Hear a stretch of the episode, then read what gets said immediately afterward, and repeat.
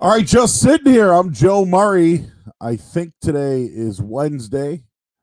I'm losing track of my day. Yesterday was Taco Tuesday. Lit it up yesterday. Tacos.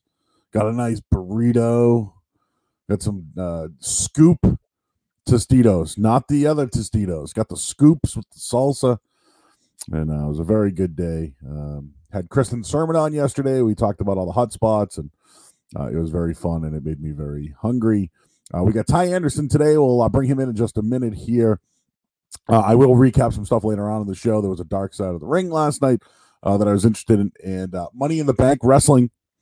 For those wrestling fans out there, it is this Sunday, and it's going to be a shit show. So uh, I'm excited to get into that in just a little bit.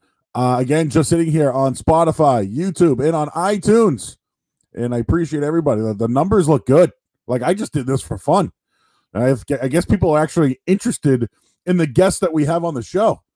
So, uh, and there's a big buzz about Ty Anderson today coming on. So, uh, but again, Spotify, YouTube, and iTunes, and we are live right now on Facebook and on Twitter, Periscope, and I'm trying to get us in other places like YouTube and Instagram Live.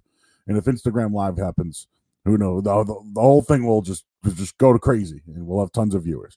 Um, but again, uh, Spotify, YouTube, and iTunes. And we'll bring in today's guest. His name is Ty Anderson. He is from 98.5 The Sports Hub. You see him uh, writing on the site. You sometimes see him down at the garden shooting the shit with the players. But what is Ty Anderson doing right now with no hockey and the fact that you can barely go outside? Um, I see you get the Star Wars in the background. I hope the fourth will be with you, and may the Sith be with you. Oh, come on now. But how uh, how are how is quarantine going for one Ty Anderson? Uh, it sucks. I mean, this is not fun. Uh, the first few weeks, you know, you're kind of like, you know what, I could use the break. We're 70 games in the NHL season. Football ended, you know, January earlier than usual, and you were kind of ready for that break. But by the second week, third week, I was like, all right, that's enough. Let's get back to work. And now we're on the what, the sixth week, the seventh week, whatever it eighth, is, Eighth week yeah, time is an illusion at this point. Um, so it's been weird. There have been days where I I don't start my day until 2 p.m. Uh, I, I'm just up until five or six in the morning because time doesn't work in this in this realm that we're in right now. So it's been weird. Uh, I'm I'm out of things to do though. I will be honest with you. I'm out of things to do. I'm out of shows. I, I need something else. We'll I know you called me. That that that's everything. no, no, no. You so what? Sorry. So the so how it happened was one day I sat here. One day it was the death of Kurt Cobain, and Layne Staley is my favorite, and they both died on the same day, eight years apart. So I was like, all right, I want to talk music and wrestling. So I came in one day, did 50 minutes on music and wrestling. People liked it, and I was like, okay, well maybe what I'll do now is maybe I'll have somebody talk about a topic with me.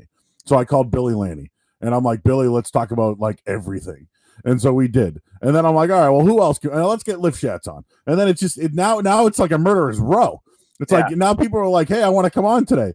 But I was like, I want Ty Anderson on because last week Michael Hurley was on, and we did a segment on emo, mm-hmm. like emo bands. And dude, we went down a rabbit hole about what happened in the 2000s. Like it was Linkin Park and Nickelback and, th- and Three Doors Down, and then all of a sudden it, it turned into like I don't know. Well, Blink was kind of big already, but it turned into like Sugarcult and like all these other bands. And then the emo pop punk thing happened and like brand new and like starting line. And then like it just like turned into like craziness. And then it all disappeared.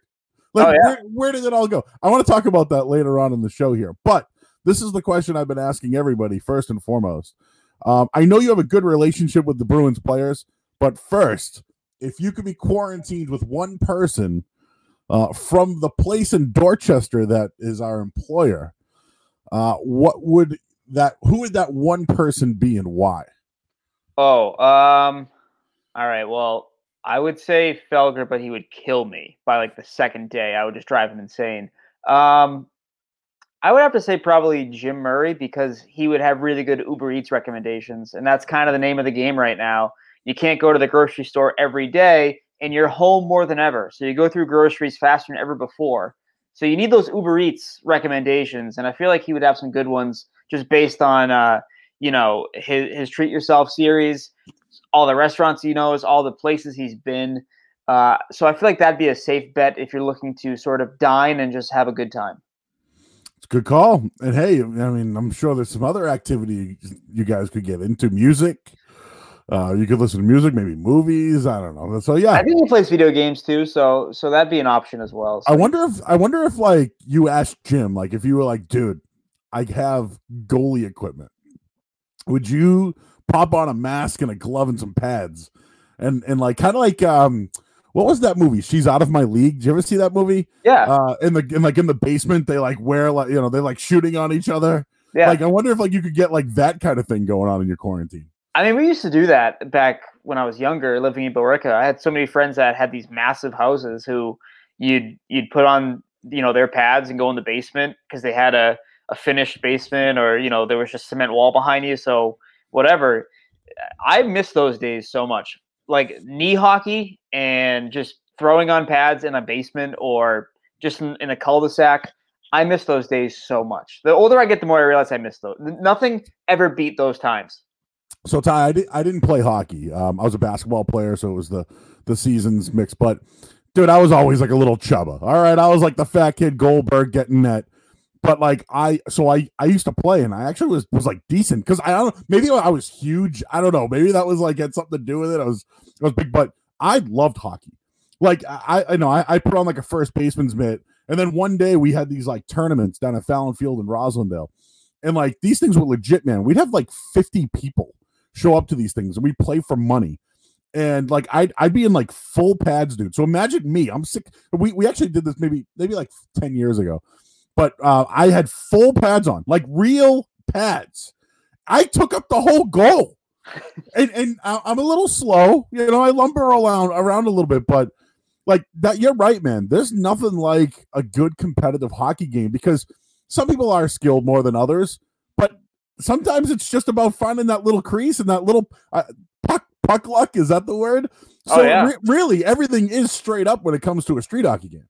Absolutely, and and it's honestly, it's just when it like playing net in street hockey is so much more fun than any other position. Like I grew up playing street hockey more than ice hockey because uh, before I lived in Berwick, I lived in Chelsea, and really no ice rinks around there. yeah. So, so the Chelsea under the Tobin? yeah, exactly. The Chelsea High parking lot is where you learn how to skate on rollerblades. So, uh, so yeah, street hockey was always like my my absolute favorite. We used to just we hit the point too where we ended up we ended up finding some like street hockey goalie pads and I put them on, and we would just go to the, our friend's cul-de-sac, and it'd be like, all right, two on O's. Let's see if I can make a crazy save here. Just because mm-hmm. it was just fun to be to do things like that, and and I, I again, like I said, I miss those days. But yeah, there's nothing that beats a good street hockey game.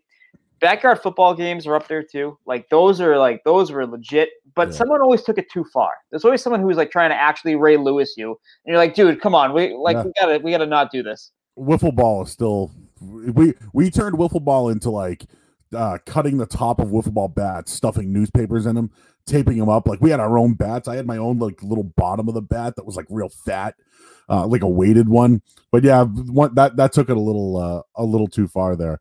Um, but we, we you know we have a great spot in Dorchester though. That little gated in area, like I know, could be a little could maybe a little summer tournament or something. Uh, if we're all we might who knows we might be working a lot this summer. I would really enjoy that because there's nothing to do here. I mean, I, I can get some odds on it. We, we got I got it covered. All right, you uh, do. Quick, I, I, could get it covered. Oh yeah, right. well, trust me. I, I know a Don't guy. sleep on my skills, man. All but but fast. Uh, speaking of that, I did watch a wiffle ball tournament once um, at our old station. Um, and it was uh, Billy Laney, Mike Mike Felger could play. He, he I know he talked because he was a goalie once, but he he had a good little baseball swing. I, I won't. I, I'll be honest.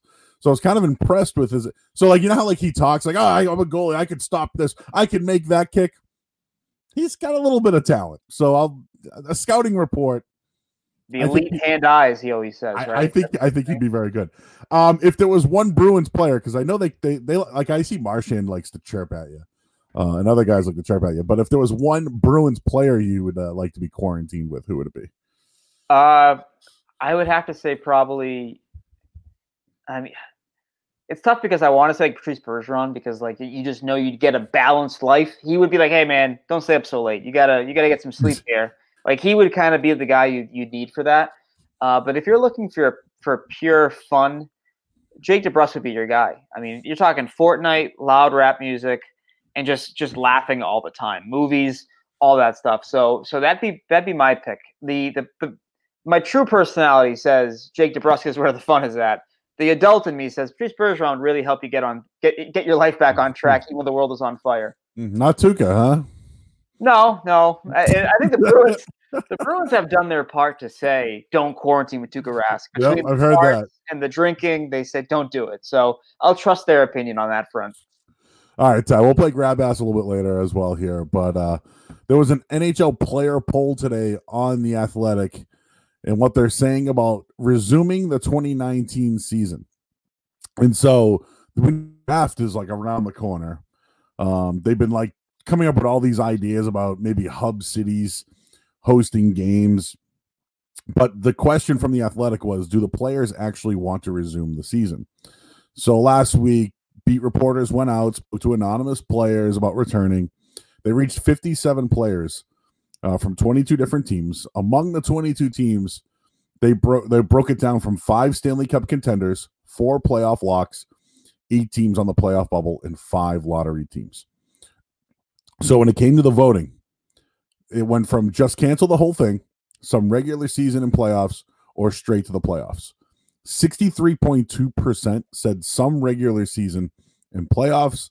24.6 said straight to the playoffs, and 12.3 said cancel the whole thing.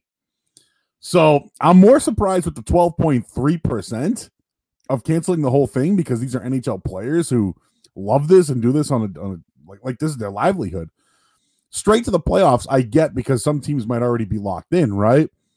The reason why I think the 63% is big because there are teams that still want to compete for that playoff spot. Are you surprised by any of these voting results from players that are actually in the NHL? No, I think that the guys who want to cancel it altogether, if you look at the percentages versus the number of players pulled, it almost makes sense. I mean, listen, if you're on the LA Kings or the Ottawa Senators, the Red Wings, and you know that you have 0.0% chance of making it, why would you want to come back after eight weeks off, try to get yourself back in skating shape after not being able to skate at all? Keep in mind, a lot of these rinks are closed, facilities are closed. I think you have to go outside of the country or outside North America to find an open rink right now. I really do. So, why would you want to come back for that? For five meaningless games to help maybe the Minnesota Wild make the playoffs? Like, no, I wouldn't want to do that if I were them. Uh, but um, to the other point, the other side of it, a little surprising that it's not 100% across the board from you know the percentages again of players that are in the mix in terms of playoff spots and what have you, winning a Stanley Cup. Um, but I think that there's also listen, the, the conditioning factor is going to be real for everybody. You know, it's this is un this is you know completely new territory for these guys. You, you've never had a break like this to say, okay, come back and then start it up right away and get back to the highest level of competition that you'll ever face. Um, and I think there are some players who wanted it to be with fans in the stands. So if they're not there, does that change their answer? Only they can answer that. But I think that's that's a real factor as well.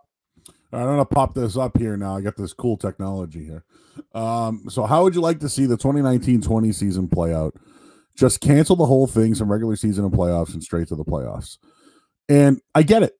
And they explain in the in the article that you know the reason why it's so high for the some regular season and playoffs is you know for that battle of getting there but you know the more i look at it ty and i know people are going to bring up the ice and they're going to bring up uh, oh you know they'll have to delay the season next year and oh there's injuries and these guys need more time to get back to work and this and that i, I just i have a couple of things will the league make any money if they came back do they have to play regular season games to make money and if they didn't have a season or con- continue the season whatsoever, how much money does the does the league lose and the teams lose?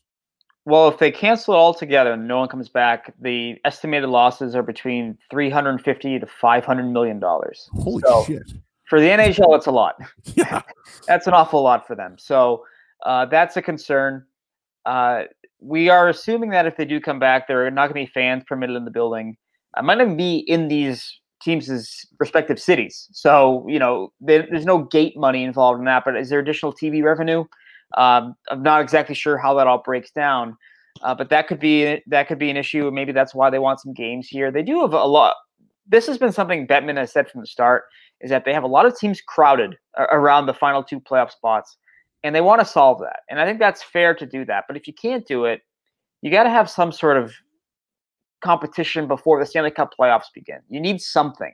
So I think having regular season games is the best way to do it. That beats the hell out of an exhibition game. But what does it do for the Bruins, for example? Well, a whole lot of nothing, really, but it gets your legs back. So there's money to be lost here. But I also think that for them, it's more about breaking that logjam up and, and having true playoff teams versus, okay, well, Carolina was in on, you know, March 11th, so they're in now, you know? Hmm. So, so just as a fan perspective, I would like the NHL to maybe get started before the NBA. And what I mean by that is we're watching Korean baseball right now. You know what I mean? We're watching oh, yeah. competitive we're watching competitive eating tournaments and like horse turn. Like if the NHL was just was just like, all right, listen, every team will make the playoffs. Every team will make the playoffs. The bottom, you know, eight and down will play like a one, you know, one game elimination or two out of three or whatever.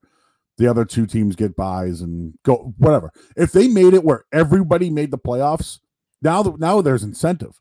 Plus the fact that playoff hockey, you could be the worst team in the league, right? You're still going to watch playoff hockey. It's just the, the way that everyone's going to play different.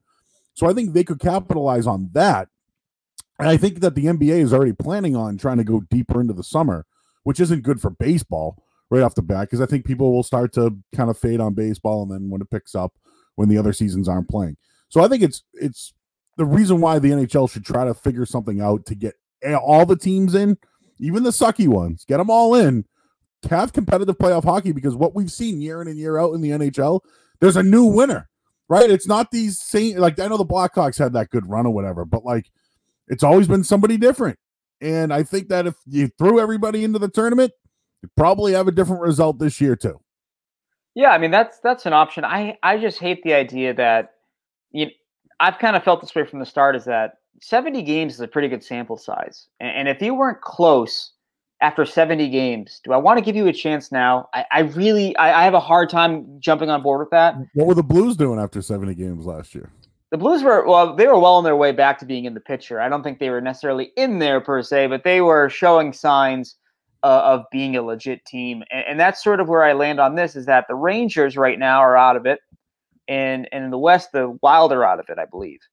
These are two of the best teams in hockey since the new year began. If you're following the Blues model of last year, they're right there. The Rangers have been the fifth best team in hockey since since the start of the new year. Right now, they wouldn't be in it. See, I think that's unfair.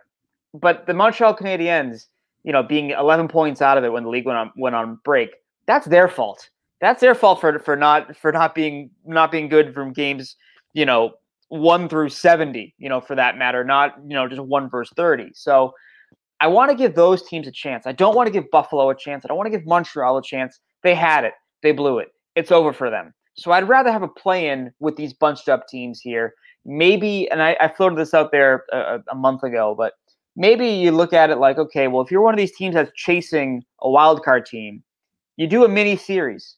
You got to win two before they win one. You know, it's almost like you're down in a series three to two, and you need you need to save off elimination. Maybe that's the way to do it, but but there needs to be some sort of way. I want to play in, but I don't want to include everybody because that's stupid to me. All right, let's talk a little Bruins. Uh, they made some news last week. Jaro Halak, uh, he's back. He's got a very good goaltender. Like his record, uh, I want to say he's got 40 wins in two seasons. Uh, that sounds right. Yep, and I, I, I think it was like 40 and 17 or something like that. I don't know. I looked it up recently and I couldn't believe it. Like my eyes. And, and Tuukka was out for a period of time, but you know him coming back, 2.25 million. Um, I like the move. I, I just like him. I and, and I know that for years they always went with that Chad Johnson one million dollar a year guy, Khudobin one million dollars a year. Like to put a little bit of extra money in the goal, goaltending position, I'm fine with it, considering that Tuukka Rask plays better when he gets more rest. That's just how it is, and I think the team likes him, and he's been a good guy, and etc. Um, but I do look to the future and the salary cap and all that. Um, just your, your thoughts on the Halak signing and Tuukka has spoken about possibly retiring. He, he's bringing it up already, which drives me nuts. But your thoughts on the Halak signing and the future of Tuukka Rask? I think the Halak signing is fantastic. Uh, it really extends their window one more year. I, I, thought that was a position that was going to be a tough call for them. When you looked at sort of the goaltender market and you said, wow, Halak could really be a starter for any number of teams. You know, you, you look at around the league and and you could easily find four or five landing spots for him that would make a lot of sense. And he could make money that way. He could get the last contract of his career, the last big money contract of his career. But he decided winning was more important, and, and the fact that he likes it here. You know, Chara's on this team.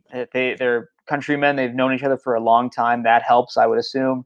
Um, so it makes a lot of sense for for him to stick around. But also, it, it it prevents one headache that Sweeney would have to figure out this summer. And he's been good about getting goaltenders ever since the Jonas Gustavsson, you know, sort of failure. But I, I think this is a, a, huge thing for them, as you mentioned. It keeps Rask uh, refreshed, it keeps him rested, recharged. But I also think I also think it pushes him a little bit too, which is great because he always knew that Khudobin, for the most part, was never going to steal his job. He knew that Gustavsson wasn't going to steal his job. Svedberg, Johnson, you name it. But Halak, Halak's done it before. Halak took the Canadiens to the Eastern Conference Finals back in back in 2010. Now it was a while ago, yes, but he also did that with the with the Blues in the West. So he has experience, but I think this guy pushes him a little bit, so it's good for him. I totally agree, and he's done a really nice job. He's had a couple of games where, um, okay, yeah, he got beat a few times, but I think he's been one of the better backup goalies that they've had in years. Uh, when it comes to the Bruins, though, I think the biggest question really is the future of Torey Krug, right? Um, he says he wants to stay here. He puts up great numbers. You look at what other defensemen are getting around the league. Like my my thing is this, and I if there's one thing the Bruins do that I agree with because I don't agree with everything. You can't make more than Patrice Bergeron, and you can't make. I mean, I know Krejci does, but you can't. It's just he can't make more money than Patrice Bergeron. It just it can't happen, and I think everyone can deal with that. Um, how are they going to work this out? Like he wants to stay here. My question to you is this: I know he has a certain skill set that you can't find. But is there somebody else? Like, can't they find that production from somewhere else on those lines, or maybe somebody that's coming up? That that's the thing for me. Like, I know he's a defenseman. I know he scores, and it's a, a like something that you can't find often in the NHL. But can't they find that kind of offense somewhere else in their system? Well, it's funny if you look at the advanced metrics of Matt Grzelcyk on the power play this year with Pastrnak and Marchand and, and Bergeron out there. That group has been phenomenal it's the results have have been there. So that opens the door to okay, well, can he do that on a full time basis? I'm still not sold on that. I still think Krug is the guy for power play one. Uh, can McAvoy be that guy? Well, to be honest, you haven't seen enough of that either, in my opinion, to, to fully believe in that. I think McAvoy's a great two way defenseman. He's a great number one in terms of playing 28 minutes a night, but can he quarterback a power play? I haven't seen it yet, not at this level anyway. So that's that's something sort of worth worth asking yourself here, Don Sweeney. But I had this weird idea today. It finally popped into my head, and I think it will solve a lot of their problems. Hmm. Why don't you just sign Torey Krug for one year? And let's say, and this is going to blow some minds here. Let's say you sign him for one year, eight million, eight and a half million. You overpay for that one year to keep him here, but it will help alleviate a lot of your headaches because one of the biggest headaches when it comes to resetting Torey Krug is the fact that if you re- if you keep him, you would have to expose one of your other defensemen or a forward to Seattle in the expansion draft. Well, if you do a one year deal, you don't have to do that. You don't have to worry about that because his contract will be expired. So, and also, if the cap is going to stay flat this year because of what happened and the canceled games and, and the lost revenue, the market's not going to be there for Torey Krug. You're looking at a few teams that could that could add him at $7 million. And are those teams cup contenders? I don't think so. He wants to win a Stanley Cup. He wants to get paid. He wants to be here. Why not do a one year deal for a little bit above your market value and then cash in next year, be it in Boston or elsewhere? If Boston's the place he wants to go to, it makes sense. I bet you his agent says no because this is his time to cash in, right? Get that long term money. But if he wants to stay in Boston, it makes sense. And I guess you know, I'll ask you this: Where does that leave when David Krejci's money comes off the books? Like both of them would be at what 15 million, 16 million, and then they'd both become free agents. Is that pretty much what would happen? That's about what would happen under this scenario, but it's not. I, I think that you'd almost benefit because I think that both guys, if they were to return the following season, they wouldn't be for 15 million. I think they'd be for a combined 12 or 13 million because while Krug's wouldn't drop dramatically, I think Krejci's going to go from a seven million dollar guy to a five and a half. Yeah, I was going to say four and a half, five. Yeah, yeah. around there. Hmm. Uh, so, so, and he could say they could say, hey, well, if you take less, we can get you that number two right winger that you've wanted for you know for half a decade now. So, mm. I, I think that I just look at the Bruins eh, on a year to year basis right now. As long as you have Bergeron and Chara and Rask and Marchand, it's year to year. It's not okay. Worry about five years from now. No, no. This is the time. You have your best players are in their 30s or entering their mid 30s. You, you need to strike while the irons the iron's hot. And if you have to overpay for one year to keep Torey Krug and to alleviate some of the headaches that come with losing him or keeping him on a long term deal, I think you do it. Uh, I I, wanted to ask you about Charlie McAvoy quickly. I uh, I've been hard on him. I, have been really hard on him. I, I had these like expectations. I we saw what he did in college, and I was hyped. I'm like, all right, like they got the next guy here. Um, he to me, he hasn't lived up to expectations. It, it's it's statistically okay, and I'm not one of these guys who watch like like you watch it and you're like, oh wow, he really does nice things defensively. And oh, the way he played that puck in the corner is really good. Like there's all those things, and I I don't like for me. It's like nope. I want to see like some more points on the board or him being involved. I will say before the before this whole pandemic started, he was getting hot, and oh, yeah. maybe he needed to get his legs under him. Remember, he had like a concussion issue. There, there were some things about him. You know, is he soft and you know does he want to play? He did come along a little bit, but you still think this is the guy that they can that they can will should build around, and you think he could be one of those? We always hear the names like Drew Doughty. We always hear these big names. You still think he could be that type of defenseman? I think that the worst thing we did to him was say that he's going to be Drew Doughty because Drew Doughty's, I mean, multi Norris winner. I, I, yeah, like that's that's my points. that's that's yeah. what my problem is. I yeah. look at that guy and I'm like, who's that guy? But if you watch McAvoy this year, man, he's had some great efforts against some superstar talents. He had one game where he just pissed Alex Ovechkin off for 60 minutes. And, and, it was phenomenal to watch, like just the way he was just handling him. I mean, that's what I want to see out of my franchise defenseman. The points are nice. That's great. But hey, you paid Torey Krug for the points. For McAvoy, if he's going to be a number one defenseman, I need him to be shutting down guys uh, in the defensive zone and then helping offensively. I don't need him to put up 60 points you know, a Victor Hedman would be nice, but they're very rare. They're very r- rare talents. So if he can if he can do what he does does in the defensive zone on a regular, consistent enough basis, they have a keeper there, and and I do think he's worth building around. I think the Bruins are adopting a little bit of the Nashville model. The Nashville just has a loaded defense, and they have for years now. Guys have left, and new ones have come in. It's been it's been a, a joy to watch. I think if you're a Preds fan, but I think the Bruins are going for something similar here. On the right side, you have you have Carlo and you have McAvoy. On the left right now, you have, I mean, Chara's 43, but the, behind that, it's Krug, it's Grzelcyk, who's very underrated.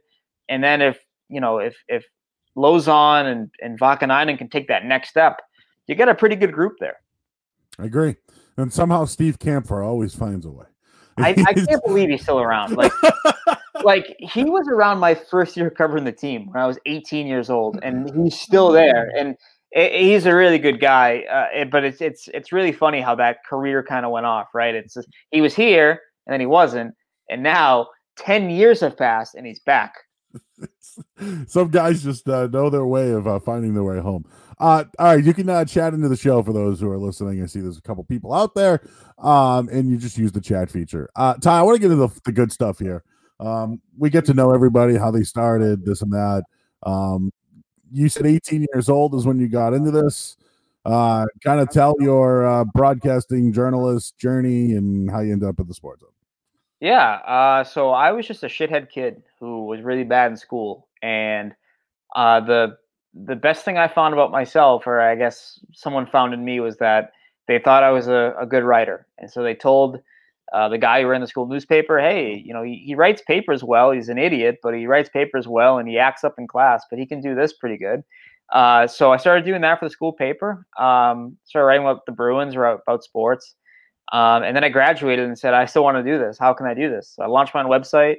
And then I kind of started hopping from independent blog to independent blog uh, beginning in 2009. Um, I got my first kind of big break, I guess, in 2016 um, with EEI. I was there for less than two full years. Uh, Sports Hub you know, we had we uh, we had a meeting and we said, okay, this is a fit that works, and, and I've been with the sports hub ever since. Um, it's it's been great. I mean, I, I think that this place definitely saved um, my career. I guess, and it's weird to say when you're 20. I was 25 or 26 when I came over, but I legitimately felt like this was a breathed new life into me uh, and my love for for this job. So okay, let let's take it back. You were at WEEI. Um, I I've been saying this for weeks on this podcast. There's not this like hate for the competitor like you see at other places. People, we like the guys that are over there. They have a very nice website. You were a part of it for a long time. They they do. Uh, let's face it. They oh, have a, they have a nice site. Um, and now 98.5 is you know Tim and Matt and you and Alex. Like all you guys are you're doing the work, right? We're getting into more video streaming now, and you know more, and it's going to lead into sales and, and whatever. Um, but what happened at EEI with you? You were writing stories. I know that there was uh, they had a show there, like on Saturday. I don't know if you were there for that. Um, yeah, yeah. But, but like, talk, talk about your EEI story because to me, like it's interesting. There's been a couple of guys that were at EEI, and, and now you and Christian Arcand are like are like two of them. You know who kind of were fighting like young guys, right? Fighting for their opportunity, you know, wanting to do a little bit more, not getting that opportunity, and look shit. Now you come over to the other side, and it's like you get airtime on all the shows. You're now part of the hockey show. You get to write all the time. You know, people love you. The, the, the players love you as well. So, like, what happened at WEI Ty Uh, it it was really tough. Uh, I was just trying to break in uh, with a programming side of things that just didn't like me. They didn't believe in me. They didn't like me.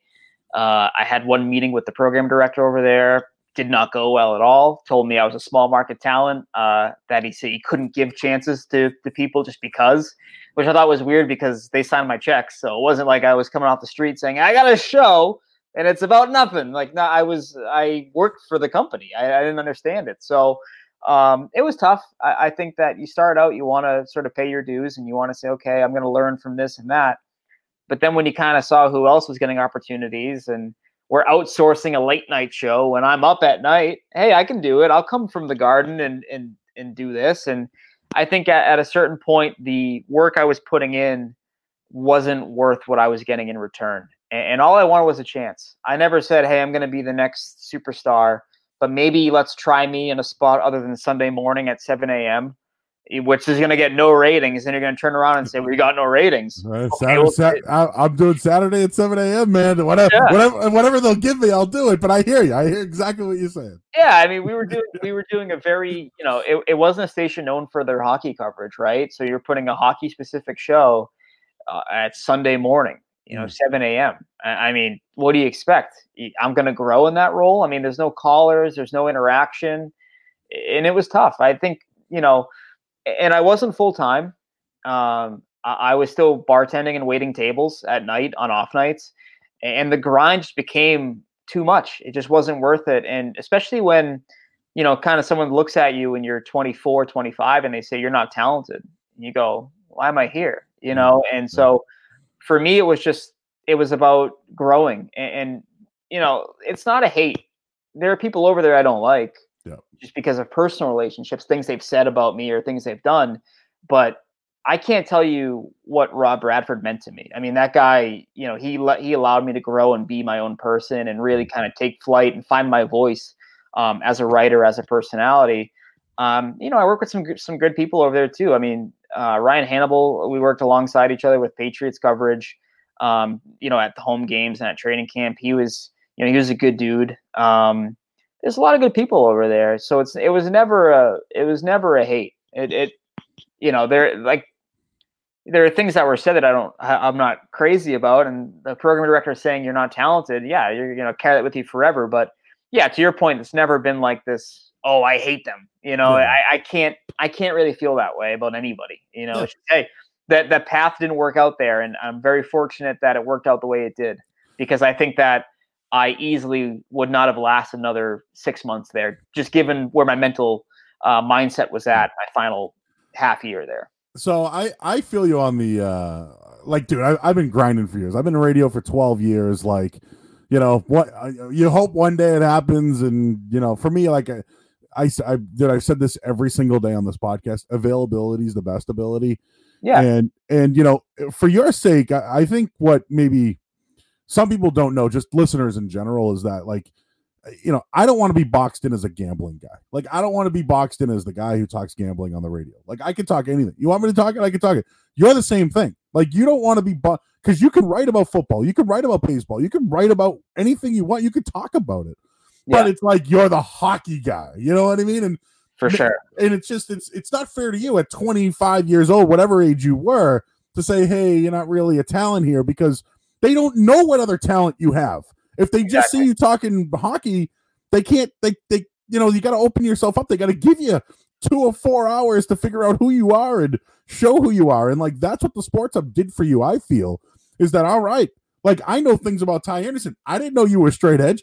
I didn't know you loved you loved emo music. Like yeah. I didn't I didn't know shit really bothered you in ways that like, you know, bothers me. Like, you know yeah. what I mean? So it's like, nah, wow, we get to know this kid. And when you write about it, it's like, I want to know more about those kids' thoughts because I we have the same we have the same things, you know, and just like today, Ty, Ty Anderson's coming on the podcast. People are like, oh shit, I want to hear what Ty has to say because you're not just this hockey guy, you're this you're a personality and like that's something that i think the sports hub gave you the the platform to show people. Yeah exactly. I think that you can't say to someone okay well you can't do this because i said you can't. Like okay well let me show you. Like let let me show you what i can do before you tell me what my ceiling is. Because i'm very much like i don't believe in in ceilings. I don't believe in limitations. I think everything that you know, if, if you say you can't do something, it's because you're the one saying it. Like, I don't want anyone else telling me what I can't do. Like, I think that if you said to me tomorrow, if Tim, my boss, called me tomorrow and said, I need you to write about this, I'd be like, how many words you want? And I would make it happen because that's what I do. That's what I'm paid to do. That's what I want to do. I always want to challenge myself and I always want to grow. I never ever want to be just the hockey guy. Like that's like that is the worst thing that anyone can say to me. And, and I've had discussions with people about, hey, I want to grow. I want to grow. I want to be more than this. I want to show you I can do this. And they say, well, you're well, you're this guy. No, I'm that guy because you've chose you've chosen to make me that guy.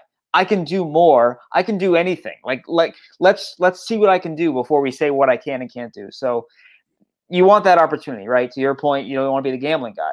I don't look at you as a gambling guy because I know you. I think that people knowing you is a big is a big part of this industry. What makes you successful uh, is, is people being able to relate with you. But if they relate with me in eight minute segments about you know the Boston Bruins, they're going to look at me and say, "Oh, he only knows about the Boston Bruins." Yeah. And, and so another thing about it, this isn't a pounding of EEI. I hope we not no one thinks that. It's just that I think that's what happened at that station is that the the the Bruins took off 2011, man. Like I don't want to make fun of the world famous lightning round, but it was a joke talking hockey. You know what I mean? Like it was a, oh, we got our hockey minute coming in. Here we go. The team won the Stanley Cup. They were competitive for. They went to another one a couple of years later. They just went to another one. Like you know what I'm saying? Like like they this team like how hockey's like huge, and I know the the sports hub is the home of the Bruins, but like shit, you got to talk about it. You need someone in there that's actually at the games, right? I mean, that's like that now listen radio host i don't go to all the games all right? I'm not there and i don't need to. And that's why i do the job i do because i can sit back here behind a mic and say whatever shit i want but i'm not there and that's what the players can say to me. You're there. So if you say something brad marchand's going to chirp you right? These guys Dude, are going to chirp you. He chirped me in a nationally televised press conference last year. Like come on man. I wasn't even being a dick. I was just asking you hey you played well. How was that? You know? Um, but they could have got that type of coverage. Like you, oh, yeah. You're not the home of the team. People like hockey. So like you're not gonna send a guy for probably dirt cheap, no offense. But like we do I'll do this shit for free. Okay. Like I'm doing this, we're doing this for free. But yeah. like that's the thing that but like that's what I mean. Like they ah oh, it, it's it's just sad because there's so many resources and I just that's the it's sad, right? It's like wasted talent, that Bronx Tale quote. And I, I maybe that's how you feel about it, but having that platform now, it's like oh, the way to, and there's probably still things you'd love to do now. You'll get it. It'll, sure. it'll it will get there. You got you know, we all we all have to take our our lumps, but it's just that, oh, at that time those resources were there for you, man. I felt yeah, and, and I guess that's you know again we're not bashing we're not bashing them. I think they do they do a lot of things. They do some things really well. It's just yeah, you you'd turn it on or or you'd you'd go on the website and you'd say, why why the fuck can't I do that? Like you tell me that guy is is, is demonstrably better than I am at this. Like you, you know, and that part was frustrating. And and I think that again, you just saw so many people getting chance after chance after chance, no matter how many times they fucked up or, or what they did they kept getting opportunities, and I'm on the sidelines, like, "Hi, I'd love to do this now." Well, let's, like, not, no. let's, not forget though, like on the sports hub, dude. Like, we all take our lumps, right? We we swing and miss. We give takes sometimes. We swing and miss. We take the heat on Twitter. I know you battle on Twitter. Sometimes the things you say on Twitter or say on the air is it's it's like that selective listening, right? Oh yeah. I, I feel like now you can take those lumps, take the heat on Twitter, and like it it it makes you. You know what I mean? I feel like yeah. maybe at that time nobody believed in you. So like you know, it, I just all, all I'm saying is is the resources were there, and the wasted talent of it all. I'm sure really upsets you and motivates you still. Yeah, I, listen. I, I when you're making the pennies I was making over there, you just want to feel like you have a fighting chance, right? And, and something's got to be worth it, you know. And and and just getting to go to Bruins home games is at at the end of the day, that was like, all right, this is cool, but I want to do something more with my life. I don't want to just do this. I don't want to be this guy who's doing this for the rest of his life. So, uh, fortunately, the sports hub gave me that opportunity. Um, How did that happen? Were you knocking on the door? Were you emailing? What what happened there? Uh, I don't know if I should say this. I mean, we I don't know if we're gonna get like in trouble. Um, you just got called in one day, and they were like, "Hey, oh, did, did you write first? How how did it happen?" I saw the, uh, we communicated through some through some channels. I heard about they hey we're launching a website. We're we're we're we're really gonna like make this website. You know, we're gonna beef it up. And my you know light bulb my brain went off and said, "Ooh, want to be part of that."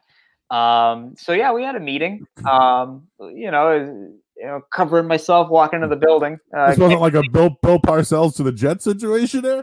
no, I just think I was just so awkward because you know I keep in mind this was when enemy uh, territory. Yeah, I mean, and this was a, a, prominent sports hub figure in the front office had just gone um, to Entercom, so there was a little bit of of okay, well, what's going on here? Mm. And so um, you know, I met with with the old PD uh, at the Sports Hub, Mike, uh, Mike, and I met with Tim. Just kind of laid out who I am, what I want to be. Um, I was pretty. I, I was guess I guess I kind of had some swagger that day. I kind of walked in and said, "I don't want to be Felger. You already have that. I want to be something you don't have." Um, I, I just kind of remember saying that, and and and I felt good about that meeting. Um, and then there was a lot of waiting. There was a lot of wait. There was like five days um, in between, you know, kind of decisions. Uh, I got offered the job at 985 and I said, yes, I want it. But I had to go to EEI and say, hey, I, I want to take this. And and then it became there was like a slight day where they were like, we might match this offer. And I was like, oh no, I already I, I want to go. I don't want to be here anymore. Um, it was that Magic Johnson. I'm not gonna be here. It was literally that like come to life. Um, but at the end of the day, I think that we all realized this was a decision or a move that made the most sense for me. Yeah. Um, again, I think my personality fits with the hub more, anyways. I think kind of that younger, you know, I can, I can talk sports, but we can we can talk some bullshit as well. We can have some fun with it. And and to your point, when you're talking about sort of like that, you know, you take your lumps. Now I can laugh at a bad take that I had you know, I can kind of be like, yeah, I'm an idiot. Look at how mm. stupid I was. Yeah. You know, whereas I think back then I probably was a little bit more sensitive to it, saying, well, no, I'm right. How can you say I'm wrong? I'm here. You're not here. Now it's like it's sports, man. You got to laugh about you, you it. You just don't you don't take yourself seriously, and that's yeah, that, that's something that I think um, people in town can can tell, right? Like, you know, I'll get, hey Joe, you fat, you suck, whatever. But like in general, yes, I am fat and dumb. Like whatever. Like I laugh about it. I don't take myself yeah, yeah. serious. You know, it's just you you just you just let it roll off. You take uh, your job seriously. You don't take yourself seriously. Exactly. Like that's exactly. like way, that's like the balance you have to have as a person. I think. Yeah. Uh, some people uh, chiming in. Uh, Ty, please drink a beer for me one time. I don't think that will happen. No way, man. No way, man. I don't think that will happen. WrestleCast 985 WrestleMania. Were you the 36 prediction winner? I was. I was like 15 and 2 or something like that. Holy crap. Yeah. The only ones I got wrong, I got I had Rollins beating Owens, and I had um, oh god, what I had Rhea Ripley uh, beating Charlotte. That one really surprised me. That one really surprised me when that happened. We'll, we'll get into some wrestling talk in a minute. Uh, Matt Noonan checking in. Uh, just listen for a minute. Happy to see both of you guys continue to do well. Thanks, noontime. Uh, you don't believe in putting a bend to your brim? I, listen, I've tried bending this hat many a time, and it, for some reason, it just flexes back outwards. And I'm like, So- you know what? Whatever. I only buy, I call them murdered out, but black, all black hats, but I have to wear them backwards because I can't fold the brim. It just won't. I can fold it when it's not on my head, but when Yeah. it goes back on my head, it's just flat. There's like I could put like a baseball in it and wrap an elastic on it like we used to do in Little League. Yeah. Uh, that won't work. And I don't, I don't want like the super bend. You know what I'm saying? Like, I don't want that either because then that just looks weird. May as well just get a flex fit if you're gonna do that. So, Hey, Uh, look, hey, look, it's a gambling guy and a hockey guy, the luchador. Uh, checking in and people saying cool shit. So awesome. continue to. I Uh, love that avatar, by the way. Stidham. oh, that's right. I got a good feeling, man. I got a good feeling. So speaking of that transition, look at that, a radio guy. Um, you wrote a story this week uh, about David Andrews. I want to get into some other stuff, but um, uh, you wrote a story about David Andrews. I- I've heard like a couple of things with him. Um, that he's like he's good to go, and I've heard this for like weeks now. But you had a story this week, and sounds like he's uh once things get up and go, and he's your center day one next year. Yeah, and, and that's really great news for the Patriots. I thought that not having him last year was a sneaky big loss for that team. Just really sort of threw the rhythm off the entire offensive line. Um, their depth at center was tested again and again. It felt throughout the year, but I think that for me, I, his health is the most important thing, and it's great to hear that he's doing well because, again, I mean, I'm I'm going back to me being a hockey guy here, but when I hear blood clots, I think of guys not really coming back ever. You, know, Kimmo Timonen had blood clots, and Chris Bosh, right? Blood clots and everything. Yeah. another example, Thomas Vokoun, um, after his run with the Penguins, didn't play again because of blood clots. He played, I think, played two minor league games, and that was it. Um, so to hear that he's doing well, he's off the medication that he was on. Uh, he's ready to go. No physical limitations as far as he knows. Uh, so that's huge news for this for this Patriots team, and they're going to need that too. I think, especially given the uncertainty of a lot of leadership qualities of this team. They lost Scarnecchia as the coach on the offensive line. They lost Tom Brady. Andrews is a captain. Um, and, and then the uncertainty too of Joe Thuney as well. Uh, does he stick around beyond his franchise tag? Does he play for this team? What happens there? So I think that you're probably more likely to keep him now. Now you didn't trade him the draft, but but nevertheless, that's uncertainty as well. So they need a guy like Andrews, I think, leading that line, being in the middle of it all, Uh, and that's going to help with the quarterback as well. I so I'll, I'll be honest. So I I played a little center in my life, but I hated the way that Ted Karras snapped. It, it drove me nuts, and I know I know it pissed off Brady because they'd be like they'd be like hi every once in a while, right? And then oh he's got to dig down low for him. It's like dude, hit him right in the gut. You have you have Yeah. one job. You put your hand on the ground and you snap it back, right? You have you have you don't even have to practice, dude. You just you get out there and you just snap all day long, all day long, and then on Sundays you hit somebody. That's it. And he couldn't work on that. The dude just got paid like I think like four million dollars a year to do it in Miami. Yeah. He is the ultimate good soldier, but you're like, ah, geez, this is not a good look right now. This is it, it, it was very much like Julian Tavarez, the starter. You're like, hey man, love you for doing this, but I don't like it at all. Yeah. And I want it to end immediately. It was very similar to that kind of vibe, I think, when it was Ted Karras snapping the ball. Yeah, But you watch though. You watch Stidham, Stidham's gonna get those those snaps right number four. It's gonna. He's already gonna be moving back. You know what I mean? Like Yeah. it. It drove me nuts. I'd be. I couldn't watch the games because of the way he snapped the football. I, I, I don't know if it's like that for you with hockey with certain guys, but like the the play, and I'd be like, oh, Karras is dipping his head. Oh, he's oh, like oh, they they they're, they're watching the snap. They know the snap count. He drove me nuts. But whatever. Next year, I think we'll see a a, a totally different thing. Um, so Stidham's going to be the quarterback. Brady left. What happened? Like on uh, 98.5 the Sports website side of things, when when Brady was was this like, oh shit, he's really going to Tampa Bay? Like, was it just like how many stories could you actually pump out about him going to Tampa Bay, and how many about his trademarks and everything else, and running, you know, through through the forest or whatever the hell he went through, and uh, going into somebody's house? Like, how many more stories can we talk about Tom Brady?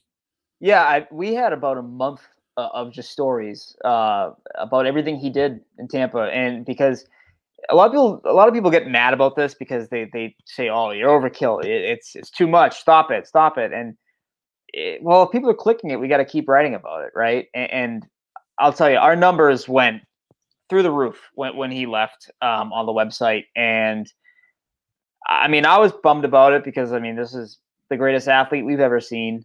It, it had to come to an end at some point. Um, but yeah, in terms of content, everything he did was worth writing about because it was just such such a new thing to us. It was, I think, it was you know that sort of that five stages of of grief, right? Uh, you kind of experienced everything in terms of the website. People at first they were happy that you know he gave them 20 great years, and they were mad that he was leaving, and they come around to accepting it, and now they're looking towards the future. So I think that now we've graduated away from Brady stuff, but we had about a good, I would say, three to four weeks after the decision was made of, of Brady centered content um, because people wanted to know. It's just no one knows what this is like. I mean, this has never happened in Boston before. Never ever happened. So uh, it was a story people wanted to read about. Yeah, I'm actually rooting for him. Um, and Are you? Yeah, uh, I think they're going to be a good team. Uh, and the only the only flip side of it is is maybe they become the Brooklyn Nets, right? When the when the the Celtics traded uh, Garnett and Pierce, they had like that one playoff year and then shit the bed. So that could happen. It, it certainly could. I just think that man, these two dudes are going to be doing whatever they want. Arians is going to be like smoking cigars and drinking like you know martinis, and these dudes are just to like Brady's to be yelling at everybody. It's to be like Jordan. He's to be bullying everybody, and Gronk's just to be like hee hee hee, and and they're gonna they're gonna score like thirty five points a game, and around the red zone, Mike Evans and Gronk and all these guys are to be monsters. Now the defense is to be their question. Their secondary is not great. But Shaq Barrett had like 14 sacks last year. So, like, I think they're to be better. Can they beat the Saints? That's to be the question. I'm rooting for them, but I'm also rooting for Bill Belichick. Like, I want I want Stidham to work out, but I feel like he's a one year deal. When I'm and, and someone just asked a question here in the chat, with all the cap space in 2021, could the Pats be looking to restock? I think if they do well with Stidham, maybe they roll with him in the future. If he has a medi- you know mediocre year or whatever, they're going to go find a quarterback the next year. So in 2021 or 2020, 21, Stidham's the guy. But I feel like Belichick, though, I'm rooting for both Brady and Belichick. I'm not one or the other for me. Yeah, I think that I'm not going to root for them to fail in Tampa Bay per se, but I think that I'm always team first, you know, and so I want to see the Patriots do well. And I think that I want to see Belichick continue to be Belichick even after Tom Brady. I, I, hate the narrative so much. I want them both to be successful so that people can stop being like, well, is it Brady or is it Belichick? It's both. They're both very, very good at what they do. Um, so, but yeah, I, I, think that the Patriots, I do believe the Patriots think they can win with Jarrett Stidham. I, I, I think that you look at their their inactivity in the free agent market and the trade market and in the draft. They don't draft anyone. They signed two undrafted free agent quarterbacks uh, from Michigan State and Louisiana Tech and that's it. So that tells me that they believe in this guy and they think that he can win. And to answer that question, yeah, there's a report out of Bleacher Report that said that the Patriots are looking at potentially loading up on free agents in 2021 and 2022 uh, because they want to win on, on Stidham's rookie contract, and that would allow them to do that. So that that bears worth watching to see if he is first legit, and if he is, how do they surround him with other pieces moving forward? Um, you had to write about Andy Dalton this week and, and last week. Um, they weren't even in. They weren't even in the conversation. Not even interested in, in the least. so I'm not either. I was, but but I'm, I, I do I do think they could bring anybody in here and make him a Pro Bowler. I you think do? they I think they could have brought Mark Sanchez here and made him a Pro Bowl. Like I just yes, I feel like that defense is going to be so good that if Stidham doesn't turn the ball over, he'll probably throw 20 touchdowns, 10 interceptions, 3,800 yards maybe, and that's all you need, though. That's all you need. Exactly. Yeah. And Dalton could have done that. Yeah, and and I mean, listen, if we want to be technical about it, Brady didn't have a great year last year, and, and they were they won their division, and they they you, you wanted to believe they're gonna be something more than they were up until the very last moment, and I just think that yeah, if the defense plays as well as it does, and the guys they drafted, uh, especially at linebacker, if those guys are legit, mm. that defense will be better and I think there's going to be a hunger for a lot of those younger guys as well. Um, and but this is really, I think, important for the the guys I focus on this offseason uh, are Stidham because of the reasons I mentioned, but also N'Keal Harry. they didn't do anything at wideout either. Uh, deepest wideout class in years, right? They don't do anything. What does that tell me? That tells me that they want to give N'Keal Harry sort of a year to say we we believe in what you can do when you're healthy. So go out there and prove it. And if you look at Harry's Twitter, the guy, I think he has a fire under his ass. That might be a good thing for the Patriots, honestly. They they screwed him up last year. He had a hamstring injury. They made him play in the preseason. He hurt it again. They put him on IR, and Brady did not want to throw to him, and he made that clear on the Howard Stern show. So I I watched Harry play. Like, dude, I watch college football all the time. Harry was a monster at Arizona State. Manny Wilkins was this like chicken with his head cut off quarterback, and he made every catch in the world. Like he he's a stud. I know you have to transition over to it. I, I hope I hope he converts. They just never they've never hit on it. I mean, they really since Deion Branch maybe. I mean, I know Edelman was a late round pick and was a quarterback, but they just they haven't hit on. I mean, I go back to the Dobson Boyce year, you know, that just it just didn't work out. Um, yeah. but I do I, keep an eye on a couple of guys here because um, every year we know that like the story is somebody some undrafted free agent uh, makes the team every year. I got a couple of guys for you to watch. One is JJ Taylor. He's a running back from Arizona. He's five foot five, dude, but he's Dion Lewis. Like he is. And he didn't, he is his junior year, dude. He ran for like, I don't know, 16, 1700 yards, was a stud. And last year he didn't do much because he was trying to go pro. Mm-hmm. The other guy to watch if you want to write a story on a wide receiver, Jeff Thomas of Miami, dude. This guy's he is he is a stud stud. Like he could be T.Y. Hilton if he gets his shit on straight, his head on straight, his shit together. Um, he could he could be like the next big thing. So I'm just calling out a few guys that I think could make the team, but he's a he's the next slot receiver. Like they don't have another guy to play the slot after Edelman. So if he can, a dude, he's got the speed, he's got the hands, he's got the ability. The reason why he wasn't drafted is because he's he's a head case and he went to Miami and he's, yeah. he's small, he's undersized. But like that's my guy. That's the guy I'm hitching my wagons to uh, for next year when it comes to uh, the undrafted kid. So another story for you when you. Yeah. Does he have any experience in the return game? Because if you can play, yes, yes, that, then then you're on this team. he had a, he had a kick return against Florida State.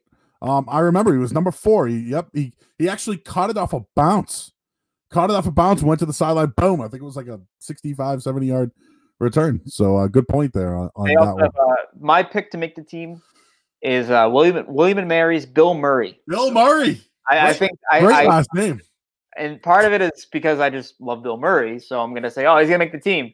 Uh, but if you read a little bit about his background, what he can do in special special teams, um, the position he plays, defensive tackle, I think that might make sense for them as well, uh, given how this training camp, if and when it ever starts, uh, plays out for this team. So there's a few guys to watch. I, am with you on uh, on Taylor, by the way. Yeah, I mm. think he had the eighth or ninth most uh, yards back in 20, uh, 2018. So a, a, guy worth watching, I think, especially if this team has to make some cap moves related to running back, be it Brandon Bolden, Rex Burkhead, even maybe.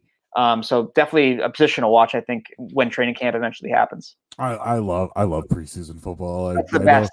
I've grown to appreciate it so much. I love the positional battles. I love I love I read every single projected 53 man roster that's ever written because I'm like I gotta know. I gotta know what people are seeing that I'm not seeing. That's right. And when they make the team, you can be like, "Yep, called that one on February third or whatever, May May fifth of uh of of twenty. Oh, May. What are we? May sixth today? Yeah, yeah. May sixth. I'm already losing my days. Uh, every, what, every year, there's a guy.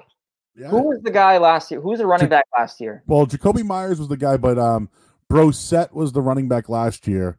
And then the, the, year, year before that, the year before that was the kid from Vanderbilt. Um, oh my God, he was the all-time rusher at Vanderbilt. Oh, he's small. Webb, Webb, yes. Ra- Ralph, Ralph Webb. Ralph Webb. Yeah.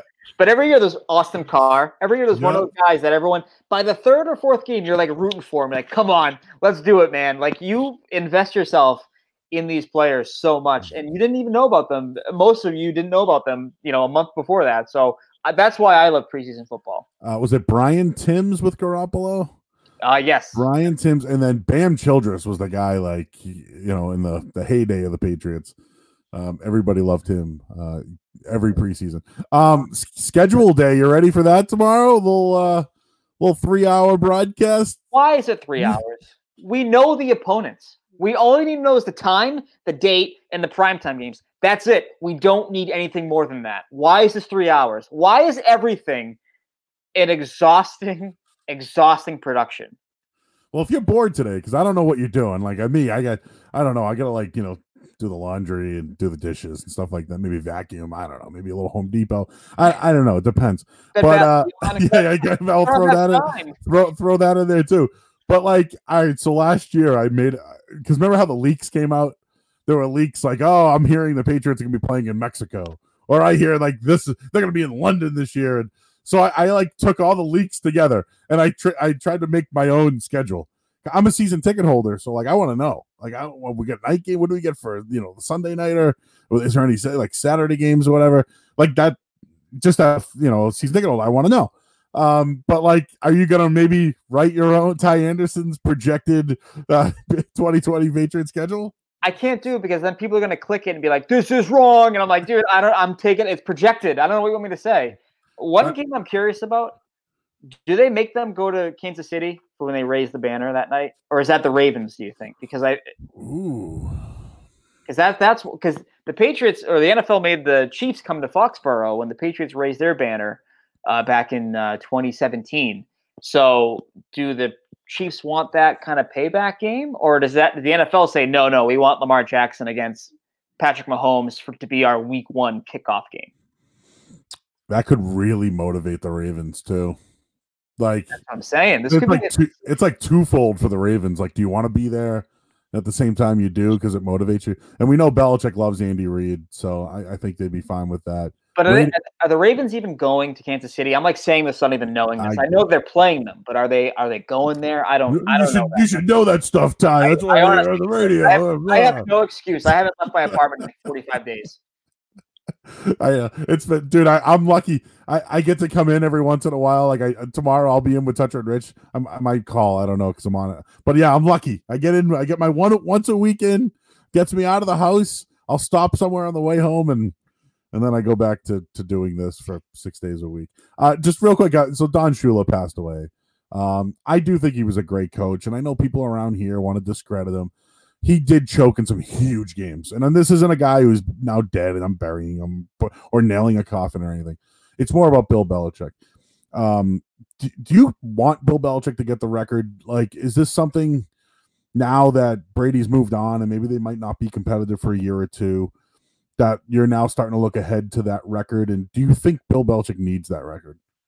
I don't think he needs it necessarily, and I want to see him challenge for it, but I don't want to see him having to coach games from the press box or whatever because he's too old to be on the field. I mean, he's always kind of said that too. He doesn't want to be out there if he can't be who he is. So Like Marv Levy he doesn't want to be Marv Levy. you know? Exactly. So I don't want that either because I think that would hurt his legacy. I bet you don't want to remember the guy as as that, right? You want to remember him for what he's been for the last twenty years. So Uh, what has he been for the last 20 years? I think What, he's what, been. what what what will you will people remember Bill Belichick for? They should remember him as the quiet leader of the greatest dynasty of the 21st century. But they're gonna go, oh, he filmed the Bengals, so he's a cheater. Oh, he did this, so he's a cheater. Everyone's a big baby. Fuck Even, him. even Don, yeah, good call. Even Don Shula, parental advisory, of course. Yeah. Uh, uh, here on the podcast, nobody nobody listens. Don't worry. Eh, eh, uh, eh, Anything you said today, don't worry. You, you might not hear about it later, but I'm, I'm sure you will. yeah, I, I, I, hope I don't. and On certain You things. you, you won't. Don't worry about it. Uh, but but I would no. I just think that I want to see Belichick.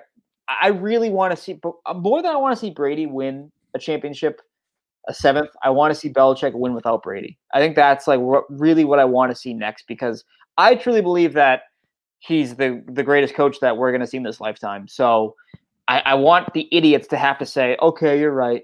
He is. I, I like. I need that validation more than I need anything else in the world. I'll stay inside forever if it means that one of these bozos Oh. has to say that he's the greatest of all time. well, not Larry. Zonka, man. Larry Csonka is like one day we walked into the, the locker room and the opposing team's playbook was there, and Don Shula said, "No, we don't win that way." Like, get out of here! Give me that damn playbook. What are we going up against? I don't care who you are. I listen.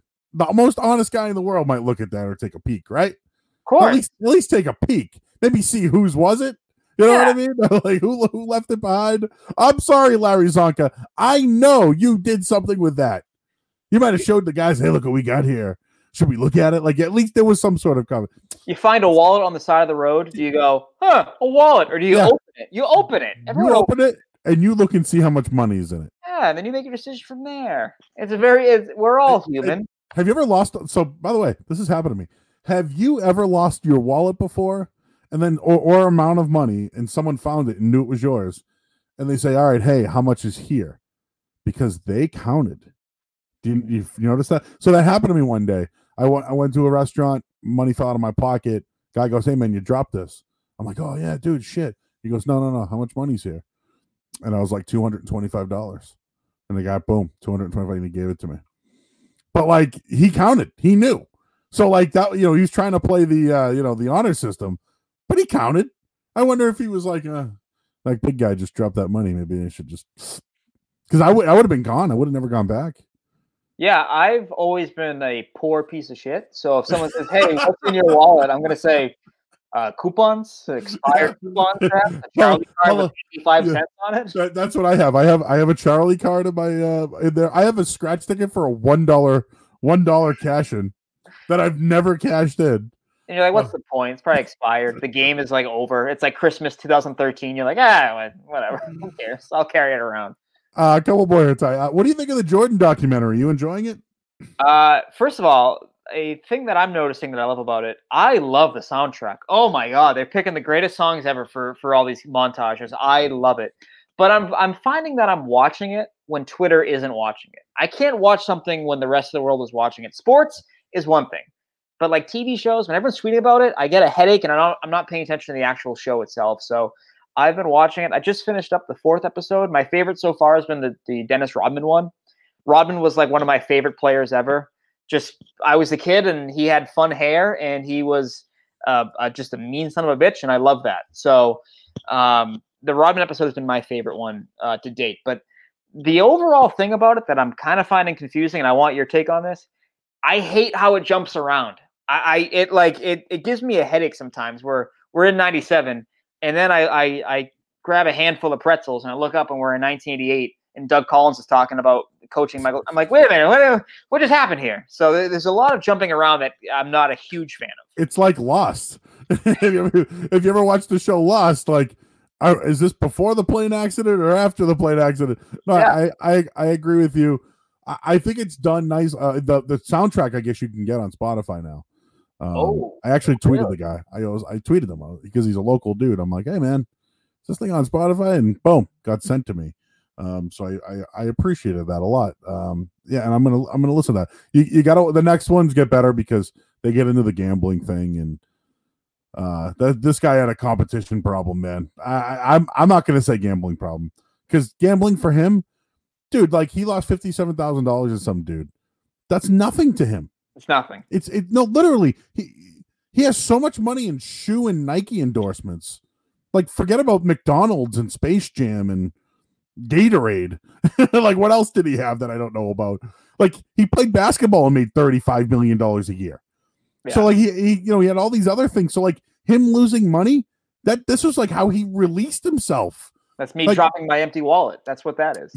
But like so I get it. Like I know people want to look into it and say, "Oh, well, how come he had to miss that that year and his father's death and this and that." They dance around all that stuff, but I don't know. The more I look back on it, the greatest player in the world with a gambling issue, I whatever. Phil Mickelson gambles, right? I mean, Charles Barkley. I know. I don't know if he's still doing Tiger Woods. All those guys, they all do it. Everyone does it. It's not like they're doing other. Michael Jordan, from what I gather, never did anything bad in his career besides that. And I don't even know if you want to consider that bad. No, I mean the the Puritans will, but but I, I don't. I think that all every genius, every savant, every superstar has something.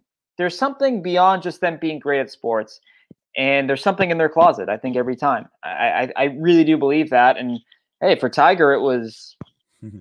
women. Par- parties and women. Yeah, and, and and so hey, if Jordan, if it was the competition, as you say, just needing to win everything you do, that can be healthy and unhealthy. And, so you got to find that balance. And I do wonder, as the deeper we go in this, is it going to be more of a documentary about Michael Jordan, the story that he wants to be told, or is it the Chicago Bulls and, and the story that they want to tell? Uh, I do wonder if that's going to sort of rear its head more. Yeah. it's Jordan had final say on uh, on everything. I guess they're doing another documentary, and I think they're doing the Warriors asked to do one recently. Oh, really? Um, I don't know if that one could be interesting. Yeah, Um, I mean they did change the game forever. You got to give them that credit. And, and the Kevin Durant, on three pointers. the Kevin Durant stuff too, like beating him and then joining. Oh, give, give me like three episodes alone on Kevin and Draymond. yeah, That's all. I, that's all I need. I'd I'd be I'd be in on that. Uh so this was supposed to be the year of summer concerts, Ty. Uh Rage Against the Machine and Foo Fighters and who else? Uh you know, all the Fenway concerts like Weezer, Green Day, I had tickets for the Green Day one. uh, and like I don't I don't think I mean they haven't been postponed yet, have they? There's no way they're happening. There's there's no way they're happening. We're like just now being like, hey, golf maybe coming back. There's no way they're gonna be like, oh yeah, thirty-five thousand people. Yeah, come on down to Fenway. Yeah, so it's over. It's, It's- over. It's not happening. it It, was too good to be true though. It, It was gonna be a damn good summer of, of concerts. I know. There's another Fenway one that I feel like we're missing right now. Uh oh Motley Crue. Yes, my mom was going to that one. My mom Was is a big Motley there. Crue fan. Yeah, trying to think of what else. Oh, Aerosmith, I think, was playing again. Aerosmith and Extreme, my uncle's my uncle's band. There you So- go. so there we go. I was going to that one too. So now I'm not going to that. I'm not going to that one either. So So, dude, all right. So, one of my best friends was was in an e- was in an emo band. It was called Far Away. Uh, they were originally called Stay the Night, and he like would go on tour with um, uh, the the starting line and like brand new, and like Finch, real bands. Like Yeah, these are and- and these- and these were kind of before they were big. Like I knew Jesse Lacey before he sent you know pictures. Um, but yeah, so like I'd I'd hang out with these guys, and I wasn't really into the emo thing. I was more of like a supporter of my buddy, and like I liked the music, and I thought that the drums were really fast and everything. Um, but I, I was as we just kind of talked about earlier, like there was a lot of butt rock going on, like Puddle of Mudd, um, just butt real bad butt rock going on. real uh, bad saliva. Yeah, Saliva was another one. Chevelle. Uh, Trapt. just- yeah, Trapt. Andrew WK, which people liked, I guess. Yeah. But uh, uh POD, POD, like the, it was, it was bad. We we had a bad run. POD was the perfect music to listen to if you were trying to drop in on a half pipe, but also praise Jesus. Like, it was, like that's what you wanted to listen to. But then, like one day, I don't know. I think it was. I mean, I always liked Blink, but I don't know if it was like, um, like Dashboard Confessional. I liked, and I don't know if it was because I got soft one day. I don't know. And then like I start like finding out about these other bands, like like Jimmy Eat World, and I'm like, dude, I think I've heard of them before, you know. And so all of a sudden, some other bands start coming around. But like, when did like your emo love start? Because I think mine was Dashboard Confessional. Mhm. Um, and I did like New Found Glory a lot. Um, but I guess like when did your emo uh, love begin? Well, I was always a punk kid. And, and then, you know, I'm around 13, 14 years old and I'm trying to get a girlfriend. Not a good thing for me, just given the way I look.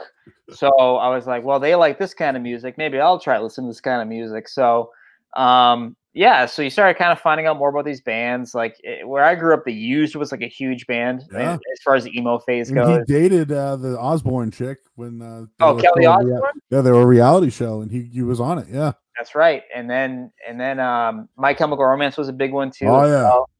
well.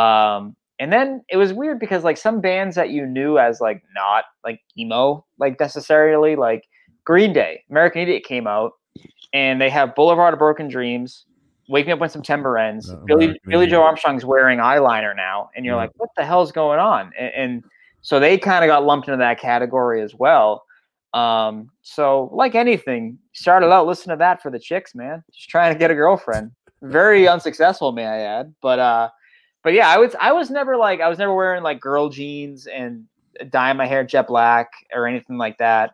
But I would listen. I would listen when my friends weren't paying attention. I had a punk image I had to try to maintain there, so it had to be a closet kind of uh, listening experience for me. who who would you say your top emo bands were?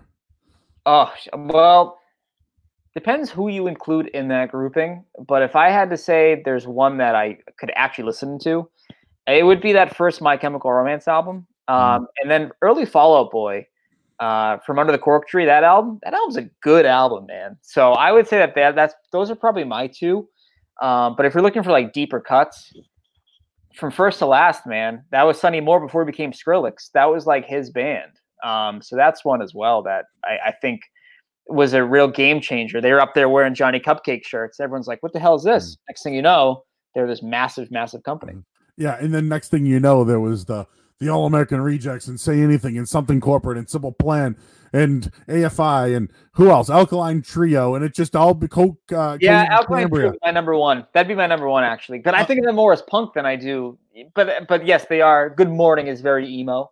Uh, I would say by them. Have you ever heard old AFI like before? Yeah. yeah.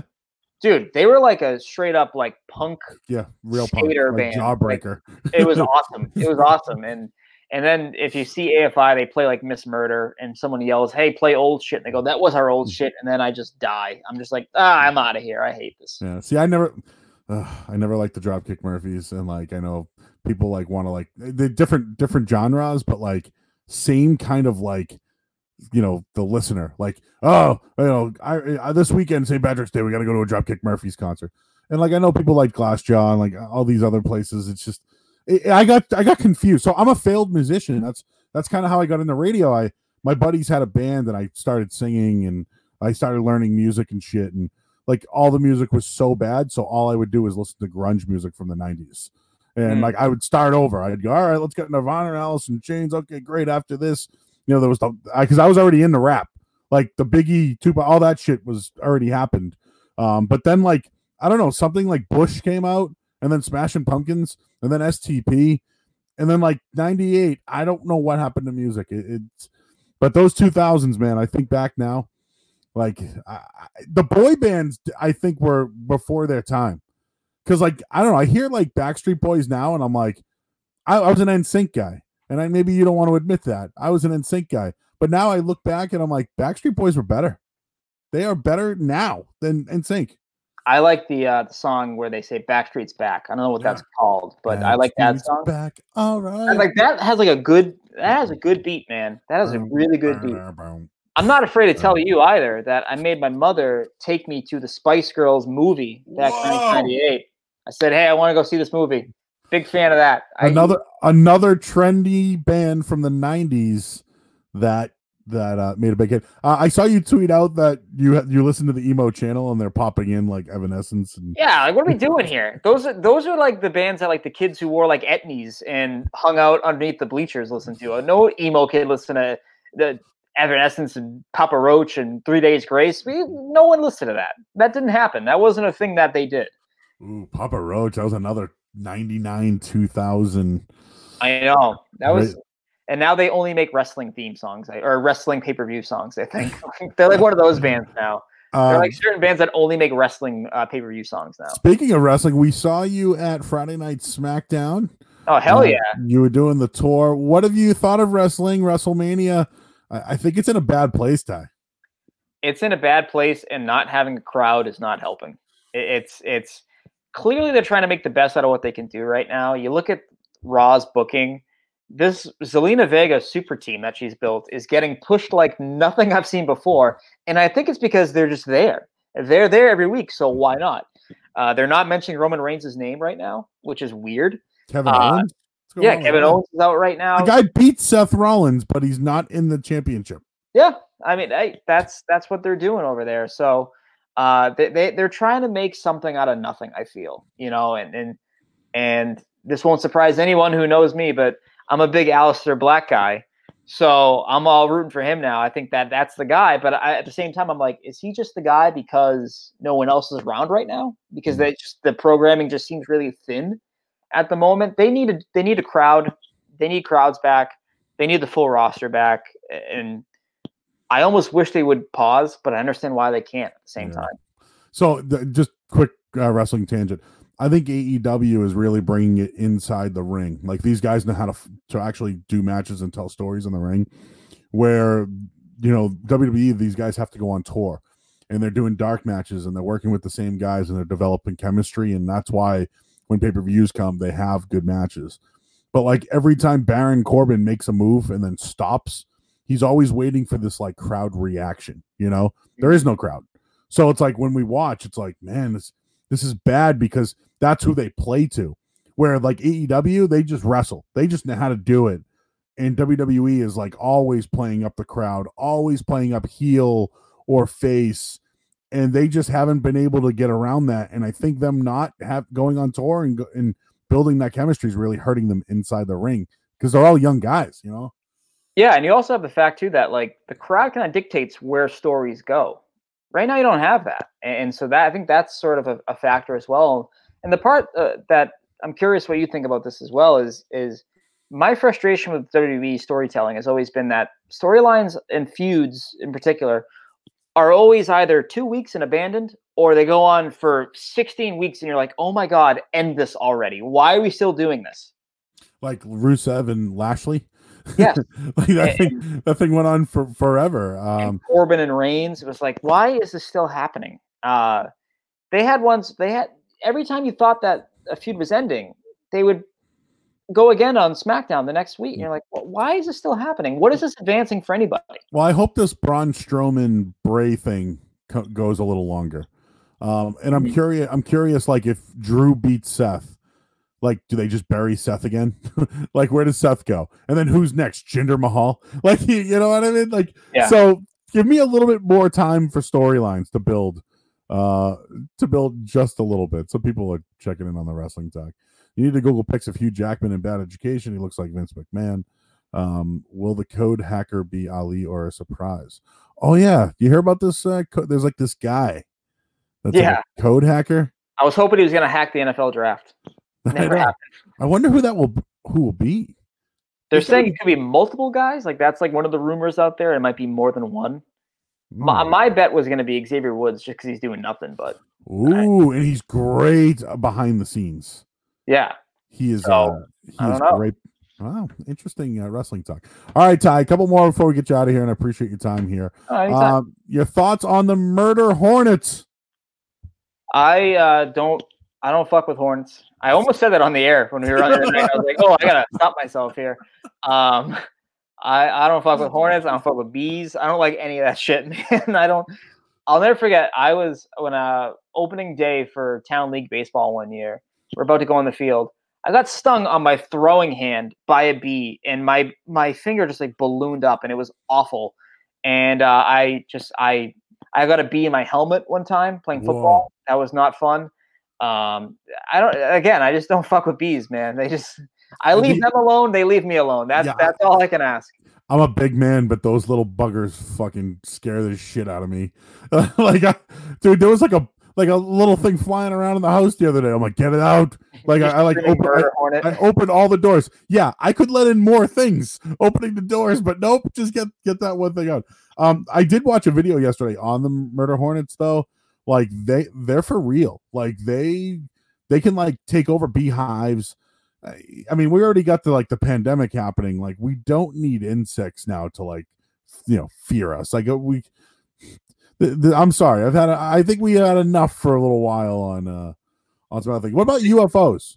Um, Tom DeLonge you know, former uh, Blink 182 guy, who, by the way, I could do the old uh, the Tom DeLonge voice. You know, oh, really? I finished what I started. Like, yeah, I, I, yeah, like my little windmill, because uh, that's how all emo oh, emo yeah. guys sound. But Tom DeLonge was big on UFOs, and looks like the government confirmed there's some sort of identified flying objects. I'm not saying they're aliens, but there are identified flying objects in the air. Uh, so I'm very pro UFO. I think that the the universe is too big for us to be alone. I think that's arrogant to think that we're the only intelligent life form out there. Uh, yeah, no, that anytime you have a video of, of a pilot going, I don't know what this is, I'm like, you don't know what this is. Well, that's that's alarming because you should know what this is. That's what you guys do. You know what these things are. Uh, so yes, I think that UFOs are indeed real. Fun fact about Tom DeLonge: he tweeted at me one time, and I didn't, I didn't tag him. So he found this tweet and he replied to me because TD Garden for like years would always play Angel Angels and Airwave songs. and I said the Garden is playing this Angels and Airwaves again, but none of the songs, none of the songs are about aliens. What the hell?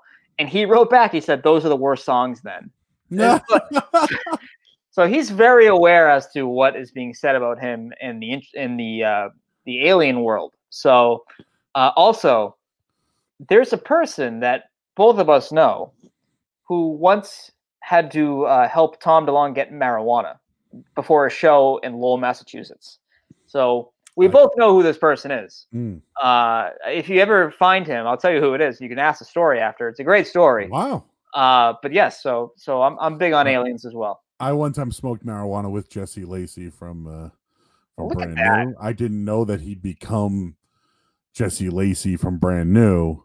Yeah. Um, you know, because that that album with the astronaut on it. What was what the hell is the name of that album? oh, uh, but it had like it had like what you're talking every about, hit in the world on that damn album. yeah. like if you really- pop that thing in today, you'd be like, "Oh my god, this is the jam!" Like everyone back to back to back to back.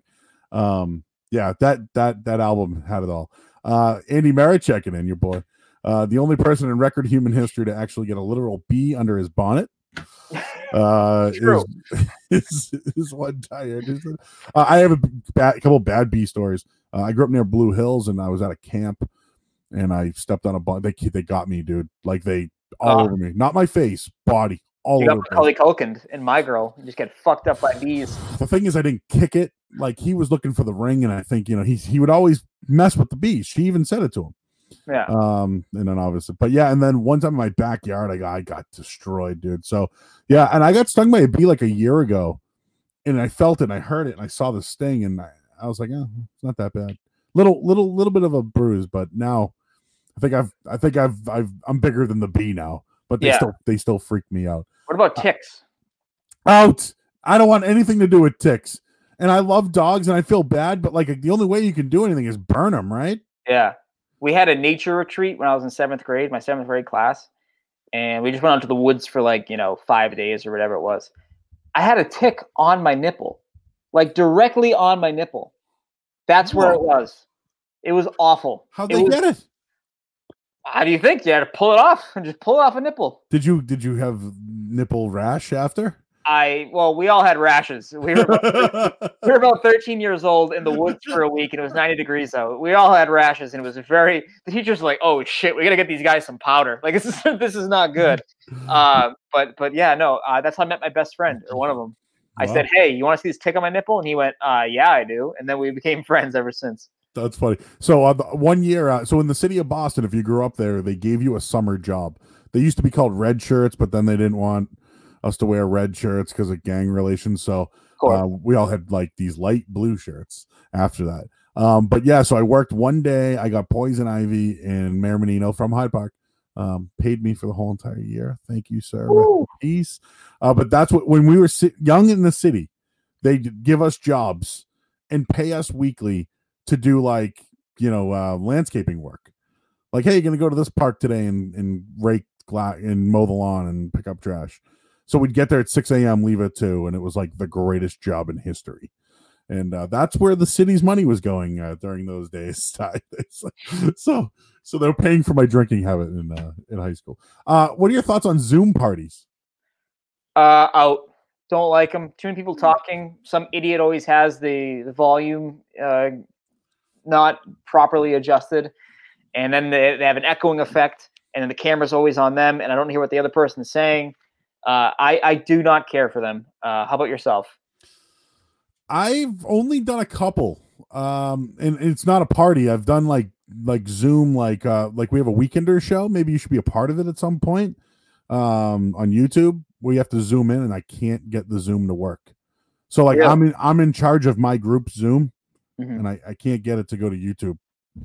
it's stressful, man. It's too stressful for me. Like, I, have a hard time talking to like three people at the same time. Now you want to introduce ten people and none of them are in the same room. Yeah, It's like my nightmare. I don't want to do any of that. nope. I'm out. And you know what? Know what's been happening to me lately? I get text messages of Zoom invites.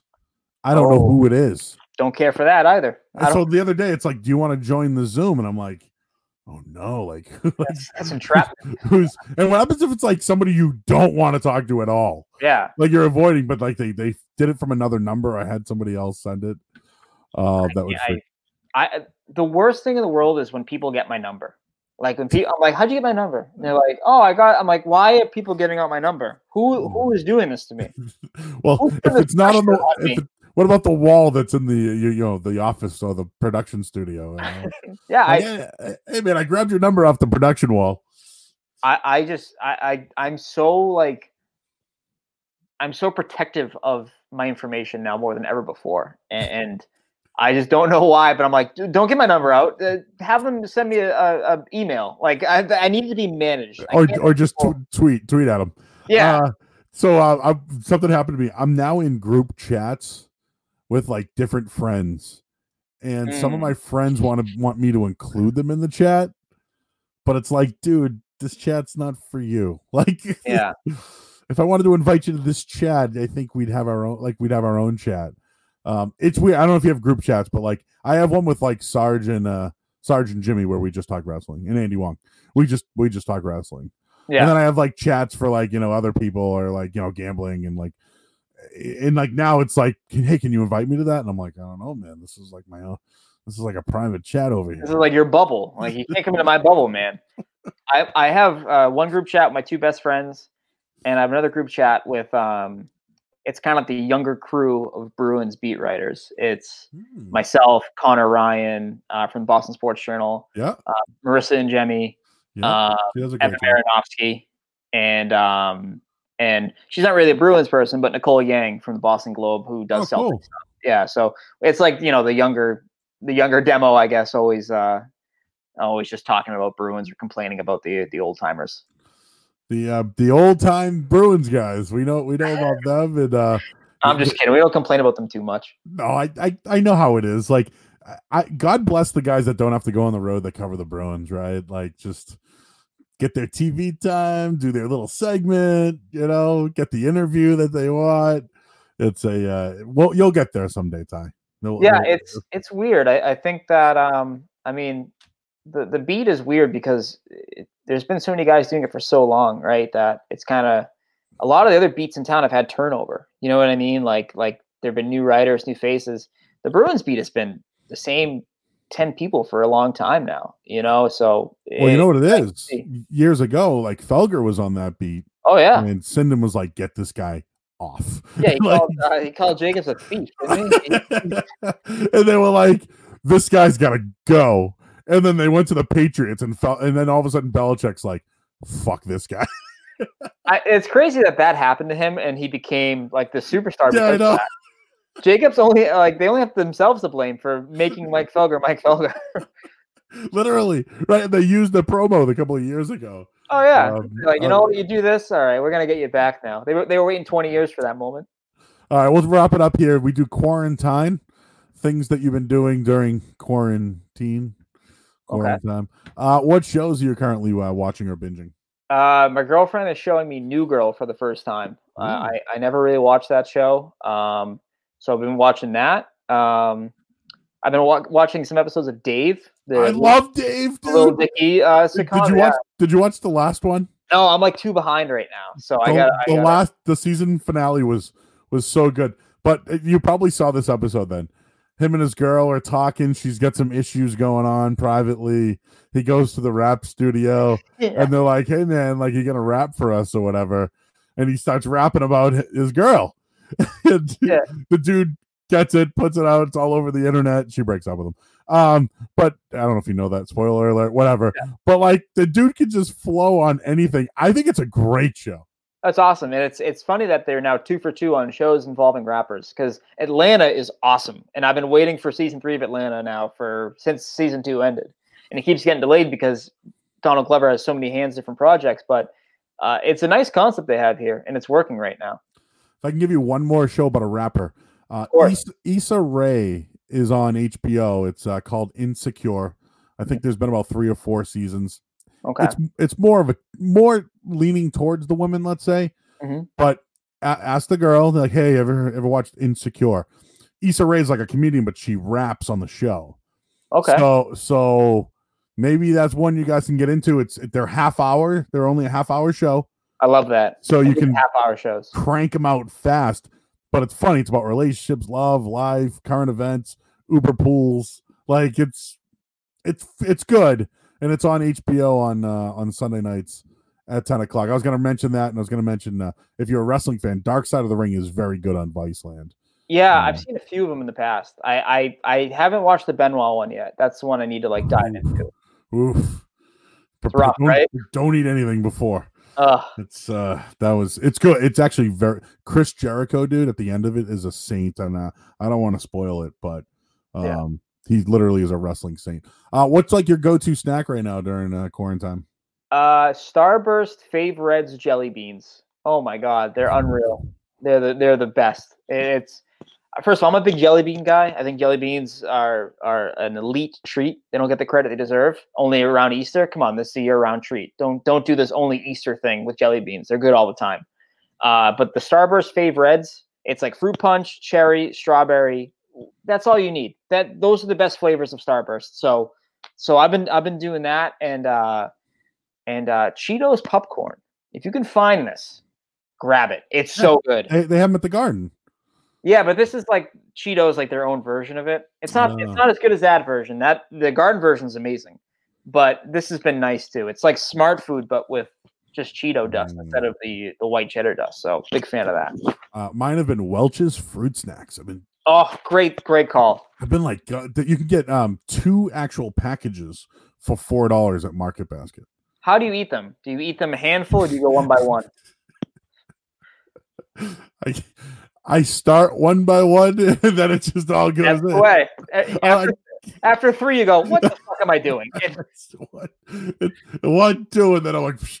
yeah, Yep. and I I have to have two. I can't just have one. Uh, yeah, just one bag. you, you feel like an asshole just popping them one by one. You're like, "What are these vitamins?" No, I'm just gonna I'm just gonna eat these all all all at once.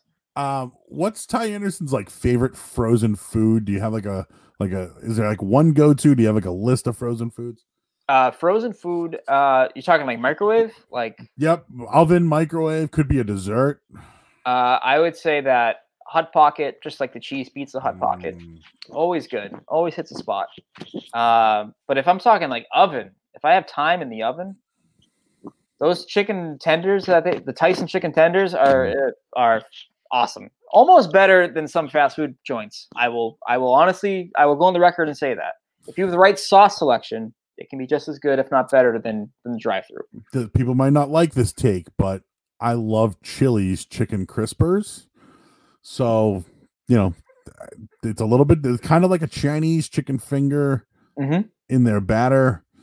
So, if you ever get and and lately I had curbside 99 and I got the gold finger wing. The, actually, it's called the black and gold finger wings Oh, after the Bruins, course. and uh and then the buffalo. But like you can get them half and half of blue cheese Mhm. for like ten bucks. It's Oh, a, yeah. it's a steal, dude, and they're really good. In Billerica, we had uh, three ninety nines. So In, in three in one town. yeah, I think there was there was two or three. There's three market baskets. I know that. One town, three market baskets. Market basket rules. We don't. There's. The, I grew up in the city. There is. There was not a market basket in the city. Market Yeah. basket rules. People are chatting in here. The Tyson uh, chicken tenders are better than any fast food chicken besides McNuggets. It's a bold take. Hmm. I like the Burger King tenders a lot now, man. Those are those. You dude, ten for like a buck, right? Or a buck forty nine or whatever. it's crazy. That that I don't know how that makes economic sense for them, but I'm on board with that. How can that be profitable for Burger King? I do wonder. Chili's chicken crispers. I'm telling you, man. By the way, uh, speaking of, uh, don't bring up Chili's around Scott Zolak. He had a bad time. what was up with that? I somebody mentioned that to me yesterday. Uh, they had him waiting way too long for his curbside takeout. listen, I got I got Mexican yesterday, okay? I called, they told me it was gonna be like two hours. And I was like, fuck it, I need it. So I waited, I got I went and got Tostitos on my own and then I kicked around, I waited for 40 minutes, and I got my but I knew it was gonna be a while. It's Cinco de Mayo.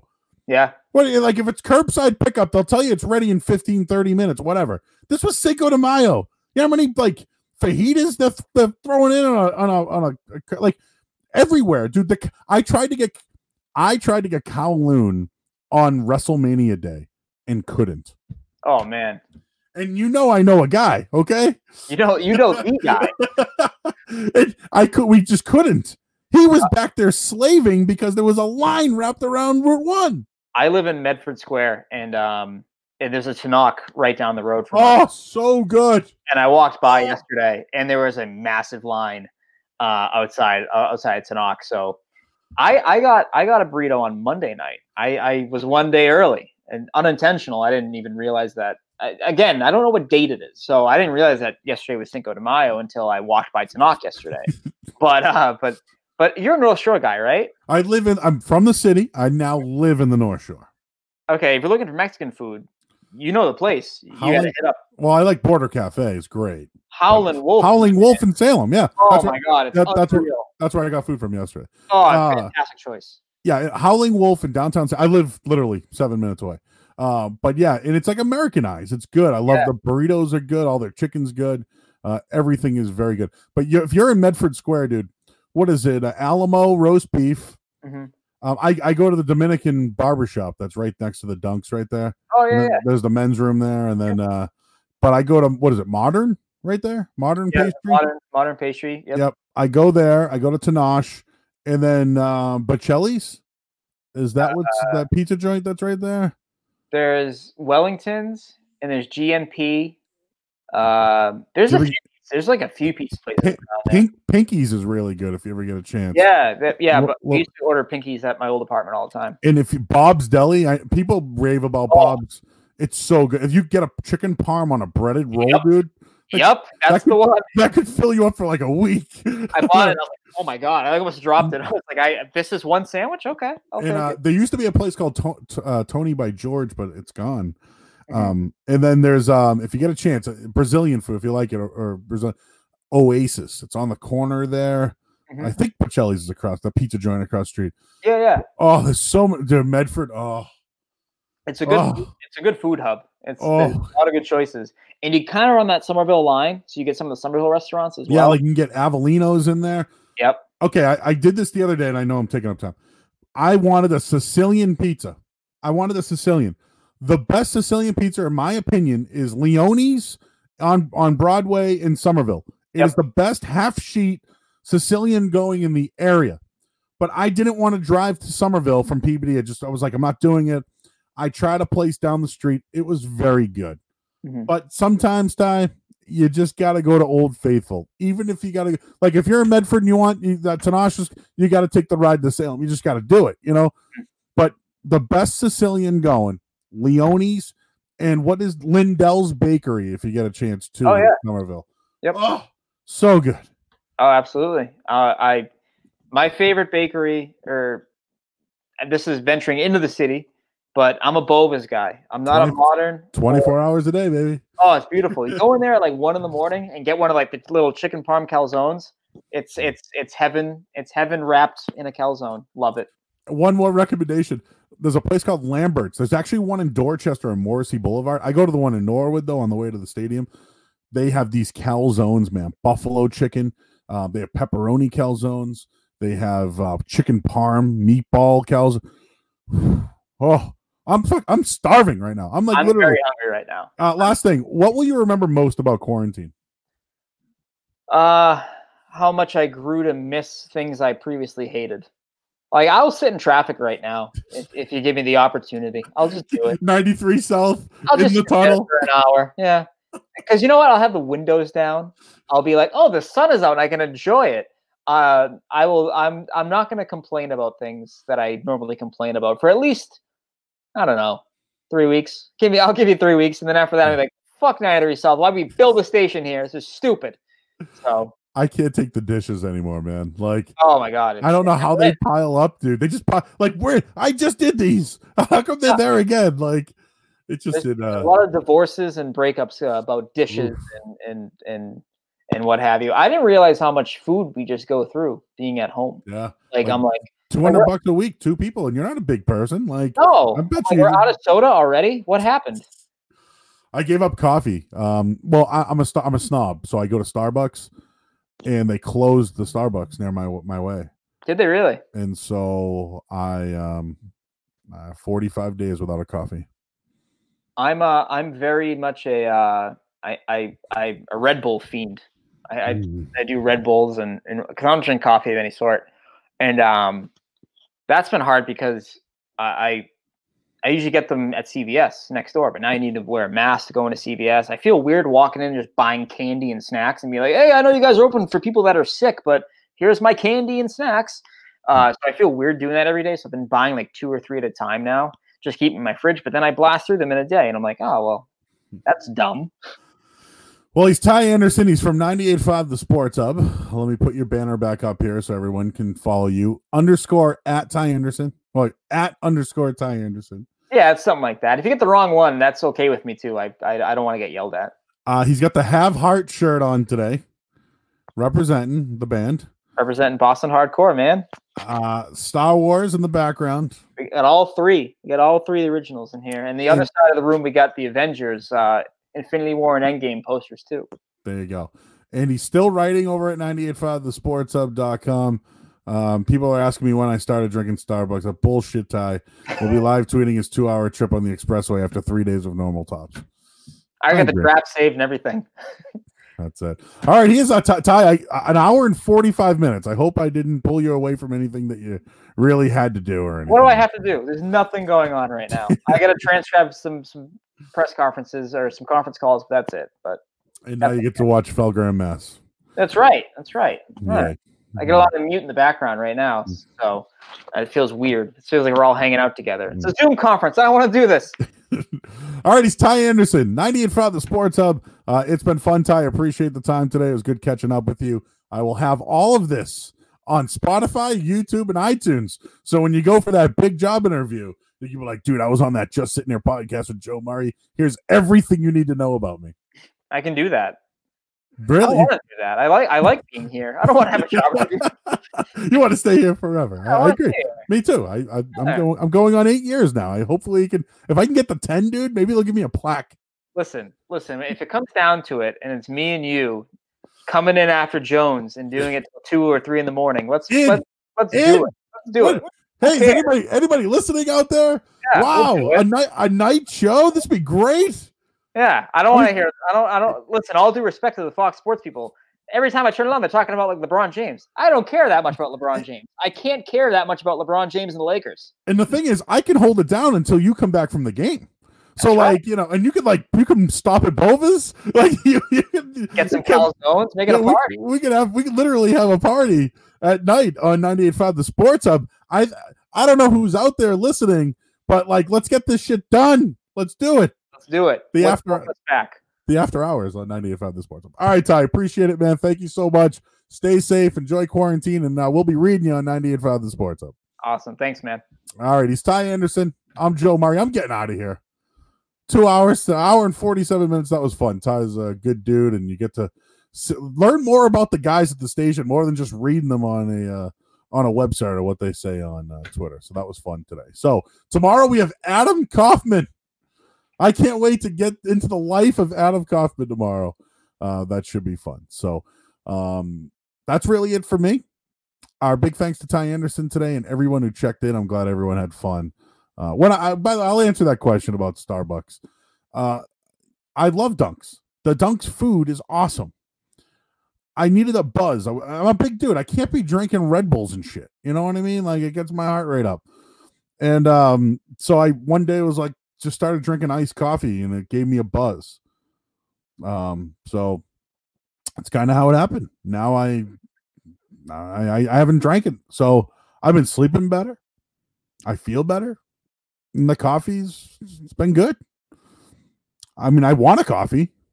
I want a soda. I haven't had soda or a coffee. Um, so when things get back to normal, whenever that is, I I don't know when if there'll ever be a normal again. Um, but who knows? Who knows what the uh, the vices will be uh, going? Oh, it's definitely stronger than Dunks, Mike. How you doing, Mike? Mike, yesterday one of the topics on the show was gender reveals, and uh, I think Mike did a gender reveal recently of hitting a baseball bat. Well, Diet Coke's not soda; it's diet. Um. Anyways, so gender reveals. He did one. But the gender reveal I saw recently was the Buffalo Bills. They dropped uh, a baby on a table, and then the table exploded, and it showed out like you know whatever color it was, blue or pink or whatever. But sometimes a golf ball. Sorry, Mike. Um, But uh, what are gender reveals? I don't know. I don't know if I'm in on them. I don't know. I don't know if that's my thing. You know, like, like you want to hit a pinata and see what comes out of it. Maybe like a maybe like a I don't know I don't what other creative way could we come up with for a gender reveal that like darts, um, pool like hit a pool ball and whatever once you hit the ball and maybe bowling, maybe bowling you hit a hit a couple of pins and see what they are. I don't know. There's got to be a way to have more creative gender reveals. And by the way, whoever keeps sending me Zoom invites on text, I'm not I'm not answering them until you identify who you are. I do not want to go into a Zoom conference with somebody I don't know. I don't answer the phone to somebody I don't know. I don't answer text to somebody I don't know. So I'm not joining your Zoom meeting. How about that? What else is going on that I can uh, vent about for a few minutes here? Um, I need a new TV show. I need a new TV show. Don't give me Ozark. I'm not going to watch Ozark. People have been giving me a Boardwalk Empire. Maybe I'll try that. Uh, what else is out there right now for for shows? Anything good on Netflix that I should watch? I'm into gambling. I'm into mob movies. I like. Uh, I like. You know, I'm big into. Uh, like I watched Braveheart last night again. Thanks, man. Marvel's Runaways. What's that? Hey, Joe Mahoney checking in. I'm good, brother. I need a TV show to watch. Maybe people can fire off uh, anything they're watching. Uh, Waco. Ooh, what's that? That must be about. Uh, should I assume that it's about something going on in Texas or the the Waco uh, mysteries from years ago? It's on Netflix. Thank you. I don't have Disney Plus, but I do want to see the uh, Mandalorian. The Office. We brought up a question this week regarding The Office. Who is the worst character on The Office? Mine was Mr. California. I thought his time sucked. I actually thought anything after Michael sucked. Uh, worst Office character though. Um, I think that would be a nice discussion. Also, I don't know if I don't think it's going to be next week, but in the next coming weeks, I'm going to do an episode on what really happened at the end of The Sopranos. Um, I know the director maybe said a certain ending happened. I don't believe him. I have my own thoughts on what happened at the end of The Sopranos, but I might do a whole hour, like a, a podcast dedicated to what happened at the end of The Sopranos. Because I've been thinking about this. These great shows that I've loved have had really poor endings. Has anybody even heard of Game of Thrones since it ended? Like, I watched Game of Thrones religiously. Religiously. That ending sucked. I don't care what anybody says. That was one of the greatest shows of all time, and the ending sucked. The Sopranos ending sucked. I don't care what anybody says. I needed closure. You know, Sons of Anarchy, great show. Breaking Bad, great show. I got closure. I got closure. But th- these great shows. Oh, oh, you know what just happened recently? I watched Schitt's Creek. Schitt's Creek had a good ending, very good ending. I think on all these shows, we need good endings. Did Tony really die? That's the question. Did Tony really die at The Sopranos? Anyways, I gotta go. I didn't realize I had things to do. See, people are arguing. He didn't die. His life went on. Don't stop believing. Uh, what I got to dedicate a show for that. Maybe you guys would like that. Maybe people will be in on that. All right. That's it for me today. I'm supposed to be doing another podcast coming up. Also, know what I did today? Because I'm lazy. I I did Instacart for the first time. So I Instacarted um my groceries and um it's supposed to be coming between 2 and 4 p.m so it's 155 so if i'm downstairs and they come to the door do you think they'll leave it in the hallway that'd be pretty cool if they did But I hope they get all my stuff. I hope they don't give me the knockoff brands. So I did Instacart for the first time today. So I'll tomorrow I'll have an update on uh, how my Instacart experience was. And uh I'm gonna I'm gonna lock in a day, not next week and not the week after, but I'm gonna lock in a day to do TV show endings. I think that'd be a very good uh a very good episode. All right, full for Ty Anderson from 90 Feather Sports. I'm Joe Murray. There's been another edition of Just Sitting Here. Tomorrow we will have Adam Kaufman. He's from WBZ Radio. He's also from DraftKings. Um, so we'll we'll catch up with him. I haven't talked to him in a while. I like Adam. Good dude. Does a good job. And uh, we'll catch up tomorrow. Should be fun. Of course, you can uh, chat into the show, and you can uh, find everything. And I everyone's been good good feedback on the shows. Uh, Spotify, YouTube, iTunes. So appreciate everyone checking in. I'm getting out of here today. Once again, I'm Joe Murray, just sitting here. We'll talk to you tomorrow here on Periscope and Facebook Live.